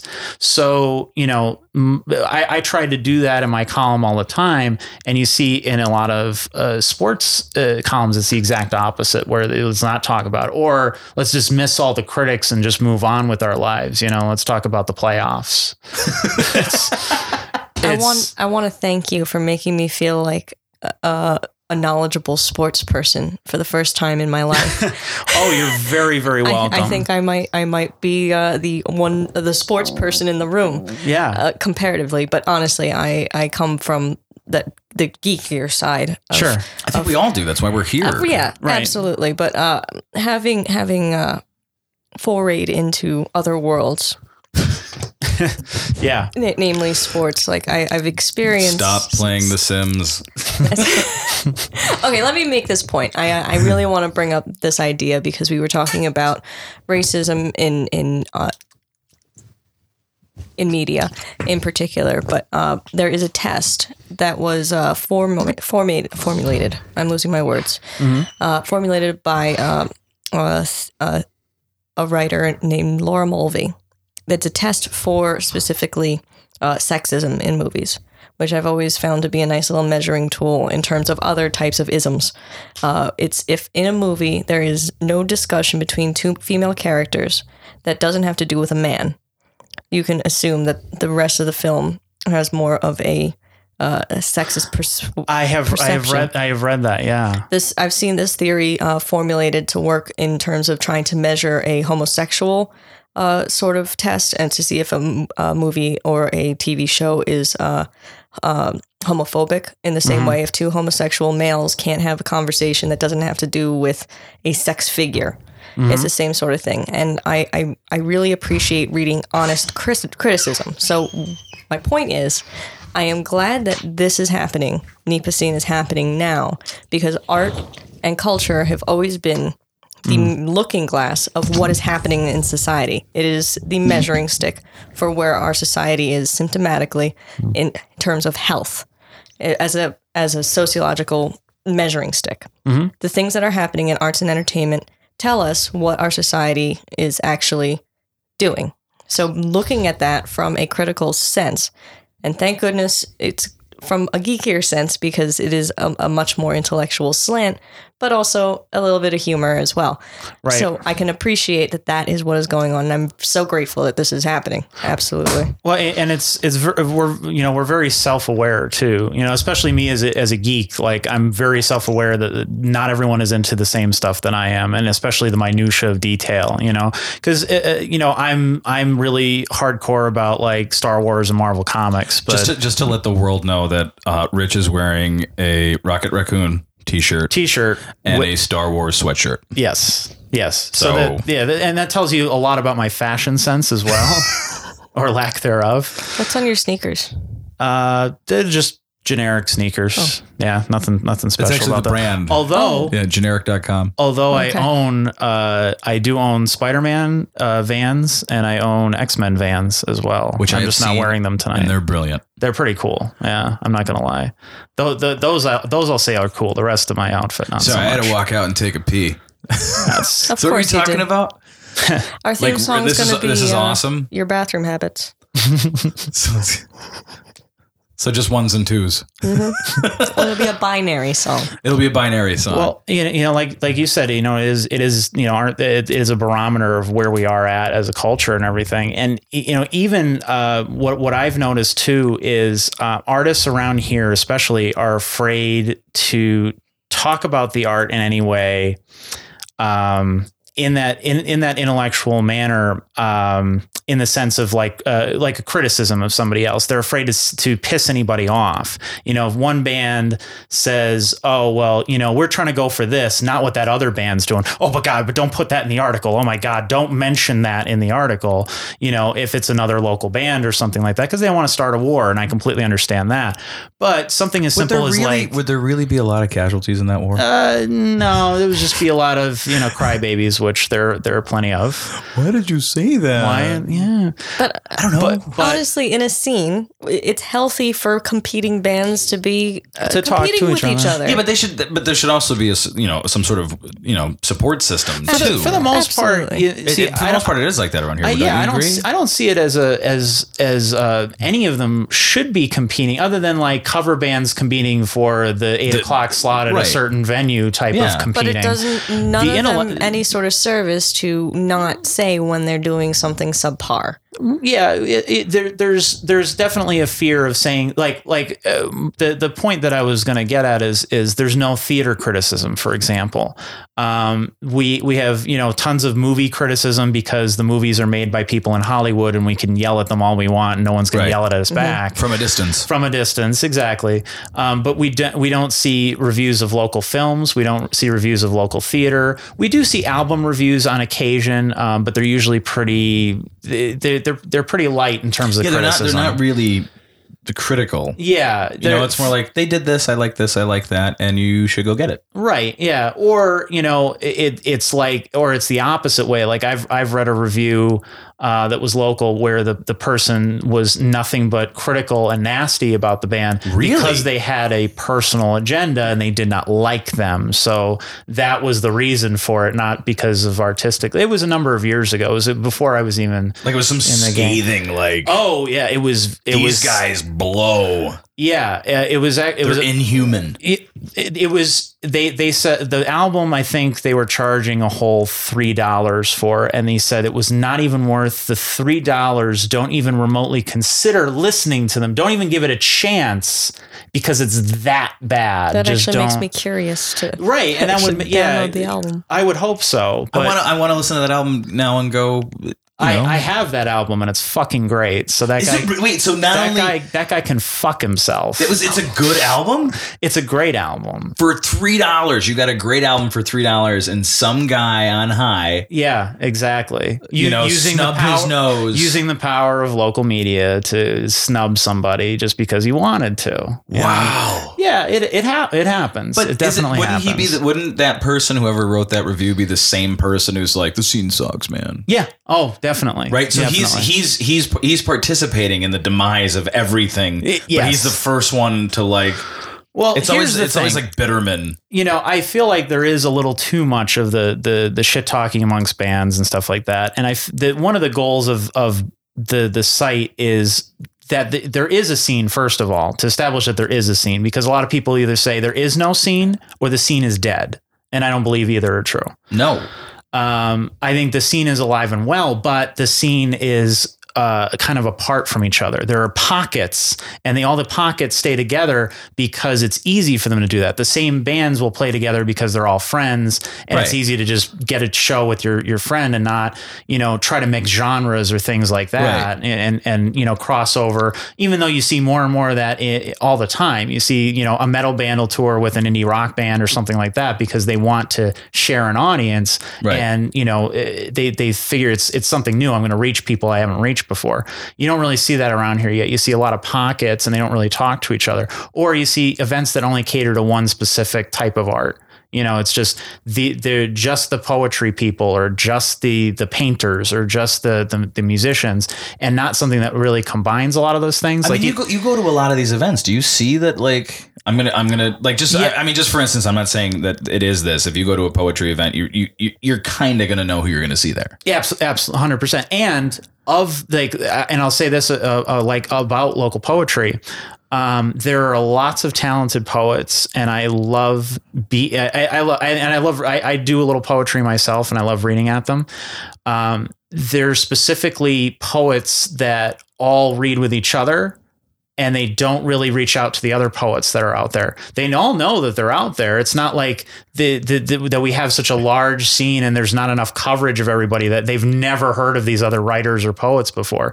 But it seems that you go to these readings and a lot of times it's the same couple of people reading together over and over. And that's all well and good, but you're only going to reach your certain audience and you're That probably only get your friends and family. Yeah. And that's kind of the peak.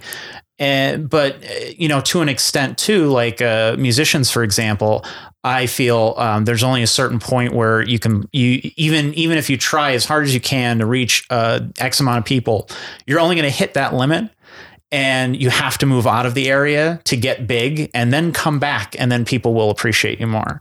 And there's a, a bunch of examples for that. There's everybody from you know the most obvious of Breaking Benjamin, mm-hmm. where you know they were playing small clubs, and you were only going to get to small club level. Right. Then they got famous nationally. They got signed, and they got record label recognition, and they got you know major label recognition and everything else. Then they came back, and they were able to sell the arena.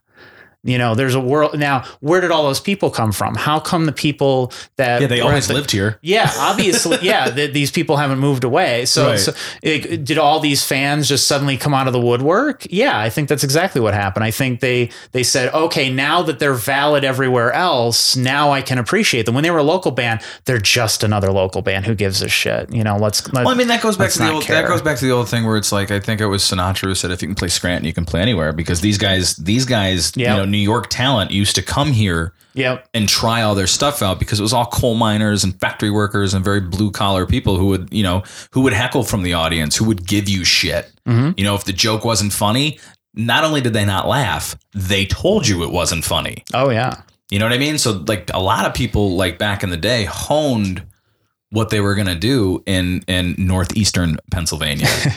and then went on the road with it, you know, and that and, and we're we're a tough town, man. Yeah. And we're, and we're but you know what? And in a weird way, it goes back to to criticism. You know, it's it's we're not doing it I, th- I think the intention is not to hurt you. The intention is to make you funnier or a better musician or a better poet Yep. or you know a better filmmaker or a better photographer. Like it's not like it's never been like. I, I, I mean, aside from the one album review guy who or gal It's a who, review, not a critic. Right. And that's and that's the thing. It's like, you know, who like who tells me that like these clothes are cool? Like three people in Manhattan. Like that's who's telling me that they're cool. Like I can't listen to them. I, I feel like if you're going to do a review or you're going to do any sort of criticism, you have to address that there's both sides and then try to see the value in both of them before you kind of make, you kind of have to, that's how you have to analyze it. You have to see both sides first and then you can kind of pick from those sides. Okay, Yeah, where do I fall and where do I think the most evidence falls? Yeah, you can't like you can't I mean it would be funny to read it, but you can't you, know, Jimmy would probably like this is that um you can't be like the entire album shit. Everything's shit. The lyrics are shit. The melodies are shit. Everything's shit. Don't buy it. But the snare sounded really good.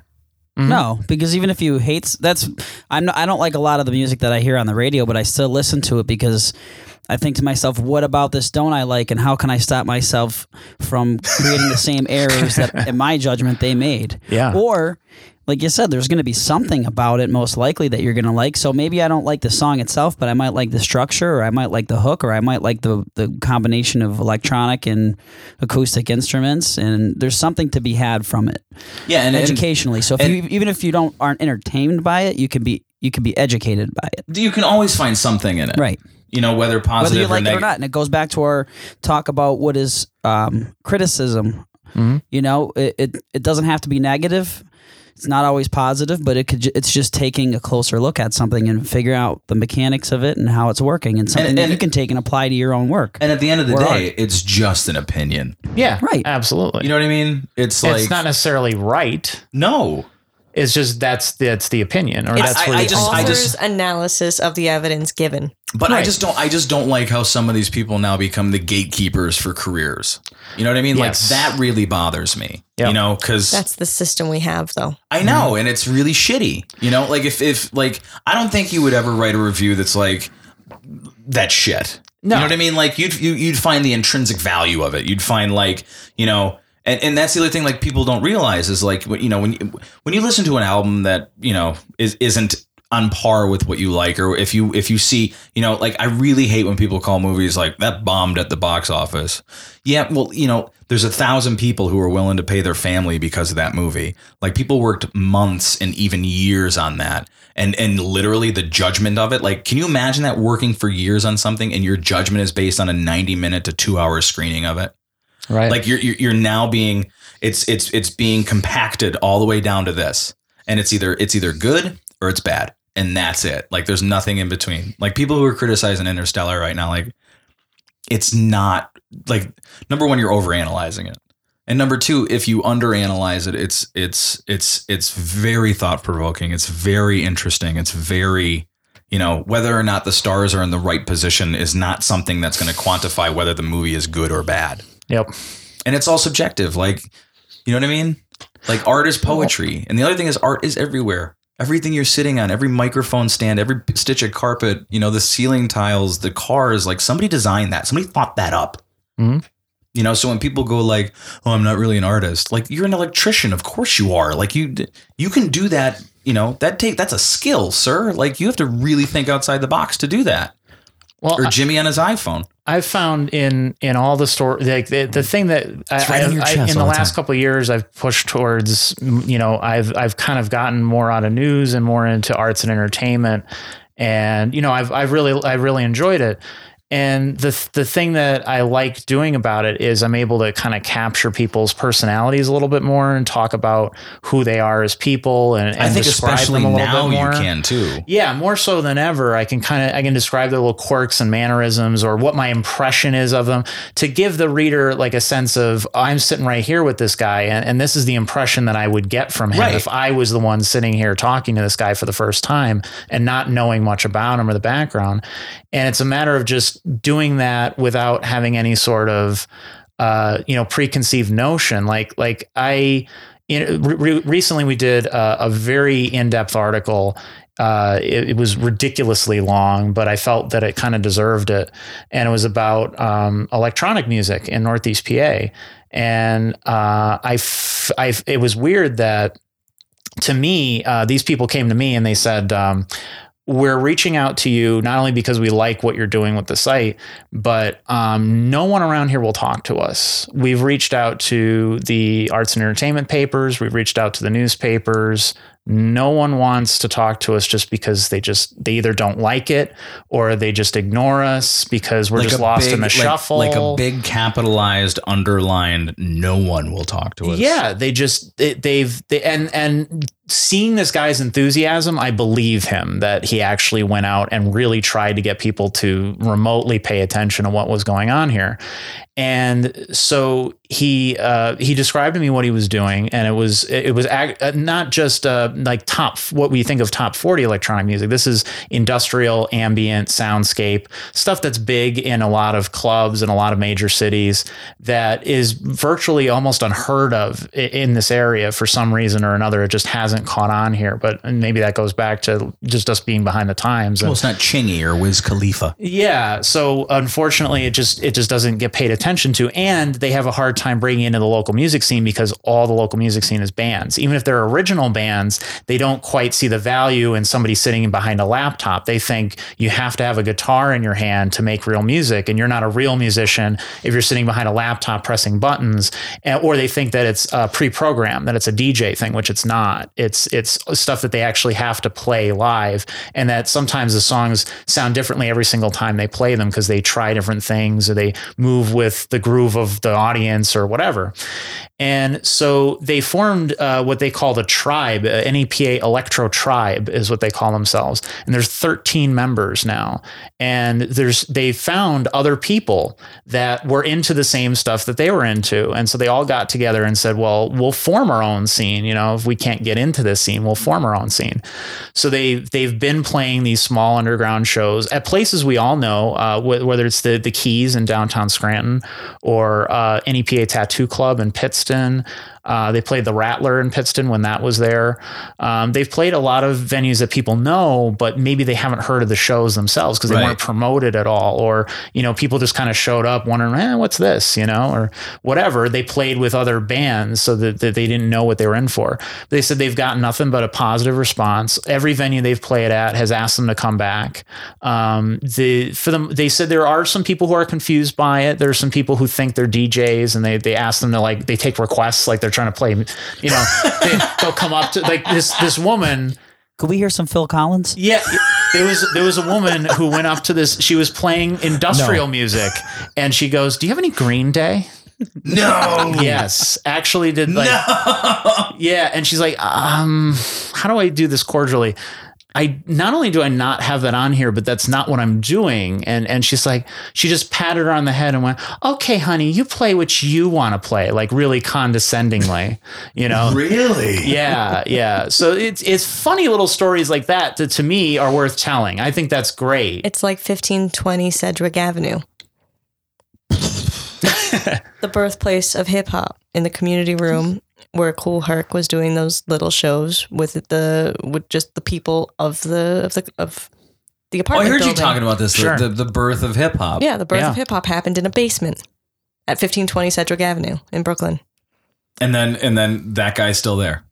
Yeah, actually, unfortunately. Yeah. the creator of hip Kool hop. Herc, yeah. yeah, getting no no credit whatsoever. Well, he gets the credit, but he didn't get the he he wasn't one of the manufactured. Uh, uh, Mm. this is a whole other tangent that we could go on, but sure. this tribe sounds very promising because this is what's happening now Yeah. or is going to happen because it's Mm. it's still kind of yeah. Was your perception totally changed?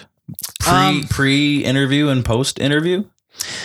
to to an extent because um, I, I I felt like first when when they told me this the basic you know premise of what they wanted to talk about I was like okay yeah I'm I'm interested. I'd like to I'd like to explore this. I think it's something that people haven't talked about and then when I got there um, the conversation definitely went on for longer than I expected and I learned more and then that made me want to write a longer more detailed story than I had originally intended to write so it took me a few like for a few weeks they were like hey are you gonna write this story or what and I'm like it's coming I'm just it's taking me more like a longer I'm time than I trying to wrap my head around this. Right, because I was trying to explain it to people who hadn't heard this music before. So I was trying to to you know introduce it to the area and say you know not only has this not been talked about, but um, it's not nec- it's not necessarily something new. It's something that is done in other cities. It's just we haven't caught on to it yet. And they've been doing it for about a year now, like publicly, they've been doing it because most of them were internet artists. They released album after album online. Some of them have, you know, 15, 20 albums that they just put out, you know, Holy every couple shit. months. I mean, they're very productive because they're doing it all in their their homes, in their their bedroom, their basement, whatever, and they're producing it all on their laptop with one or two programs, and then just putting it out and then working on the next one. They're they're not having to tour or play the album over and over again or play certain songs or things like that. It's not the same type of music, so it's not the same format that you would think of. And so they they uh, they put these albums out and they get an audience across the world. They have people, you know, everywhere, you know, from Europe to Brazil to wherever, uh, listening to their music, and nobody in their own hometown even knows they exist. And to me, that was just interesting. That to me, that's interesting. you know that they're they're making this music right here in Scranton or Wilkes-Barre or Pittston or wherever, and uh, we as citizens aren't paying attention to it. Um, and now they're trying to get our attention, and they still can't get our attention. You Isn't know, that amazing that they have the attention? It's it's always like you want to go. You you always want the the satisfaction of the home.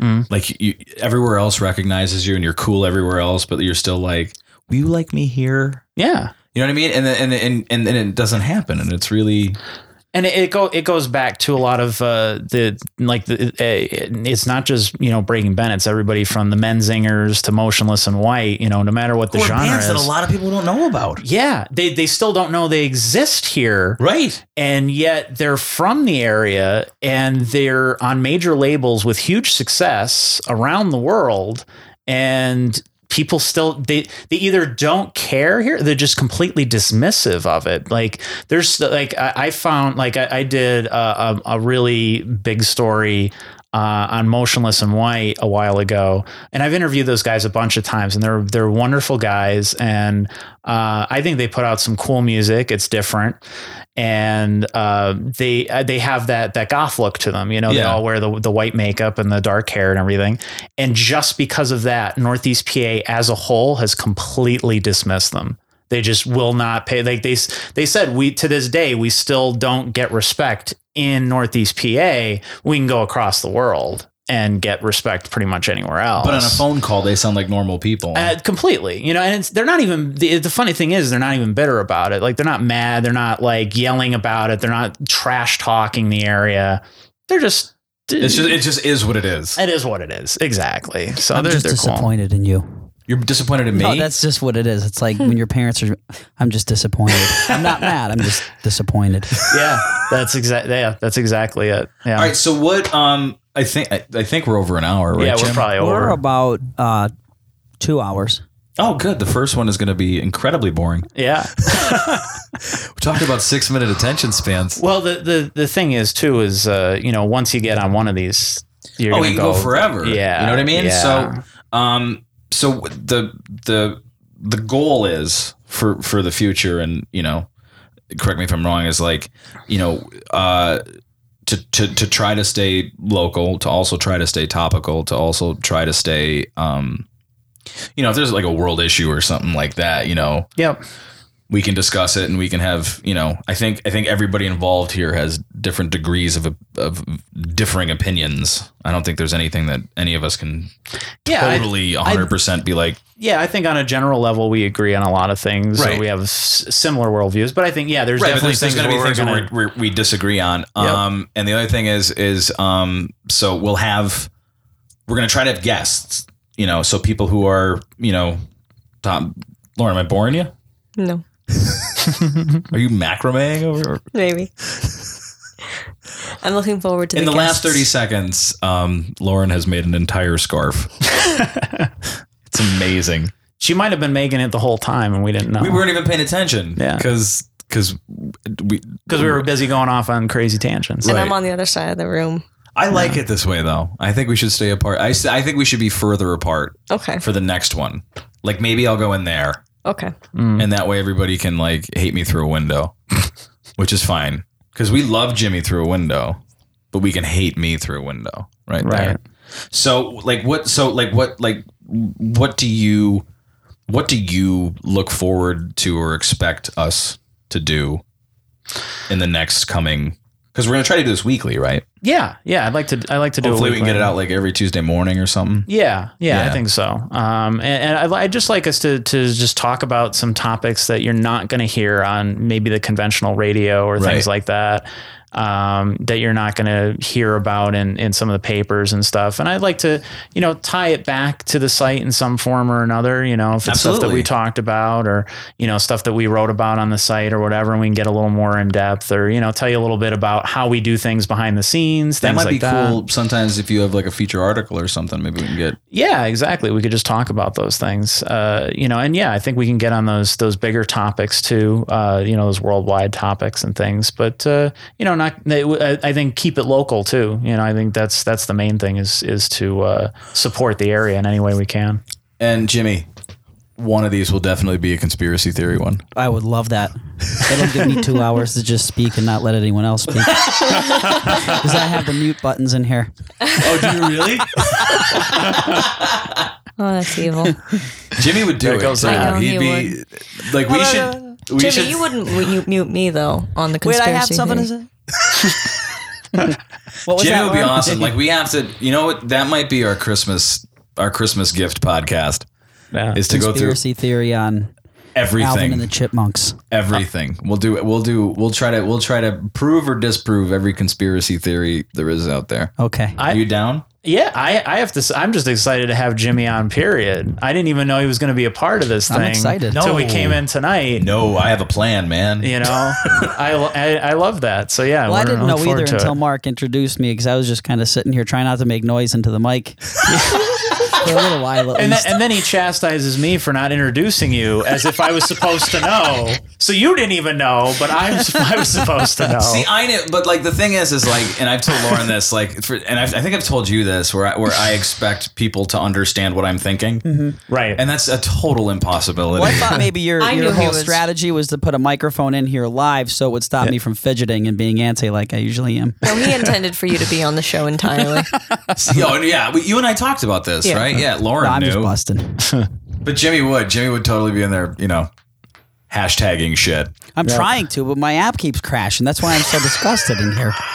So Jimmy, Jimmy will be the angry guy that will, you know, right before we go on, I'll unplug the router. I've been trying to put one photo on Instagram for the last 45 minutes here. What's the photo of? It's just you guys sitting on the couch, and I'm, We need to- then I get like the whole description typed, and then I try to share it on my Flickr account, and then the thing just completely closes. It happened to me three times already. That's why I'm in here making faces, and I'm getting a little sweaty because it's really hot in here because I have the door closed. All right, so till next time, man. We're we're good. You're happy. Everything's going well. yeah, yeah, I love it. All right, so this cool. will be a good time. So uh sign us out, man. You know what you're doing.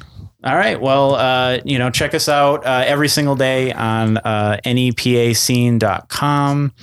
Uh, we're uh, we update every, uh, we update all the time on our uh, social networks as well. We're facebook.com slash NEPA scene, twitter.com slash NEPA scene, Instagram, same thing. Uh, Remember to tag them, Jim, in that photo that won't upload. Okay. yes, please do. No, I, that's what I've been trying to do. I have a whole nice thing I'm putting down here, and it just keeps erasing and evaporating. And tell, tell us what you think. You know, we want to hear your your your, uh, your feedback. Uh, you know, Constructive criticism. Yeah, well, like you know, it, what's what's funny is because we've had that positive attitude on the site.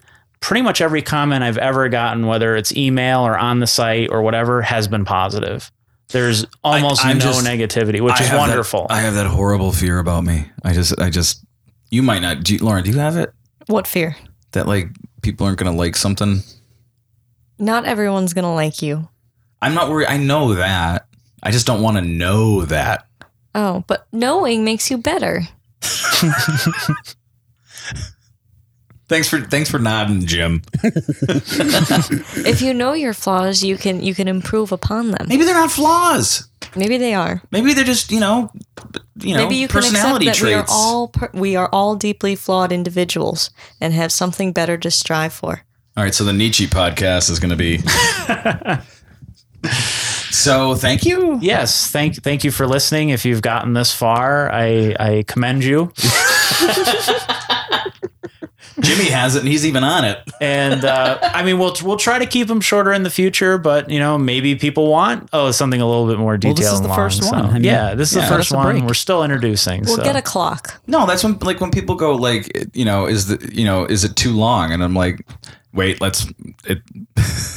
That's why they invented the fast forward button, just Yeah, in case. but, You know, the other thing, it's as long as it needs to be. yes, You know, exactly. So there's not going to be yeah, I don't want to cut anybody off either, yeah. So especially if we have a guest. let's try to get a guest next week. What do you think? I want a guest next week. All right. And Lauren gets what she wants. So all right, thank you everybody.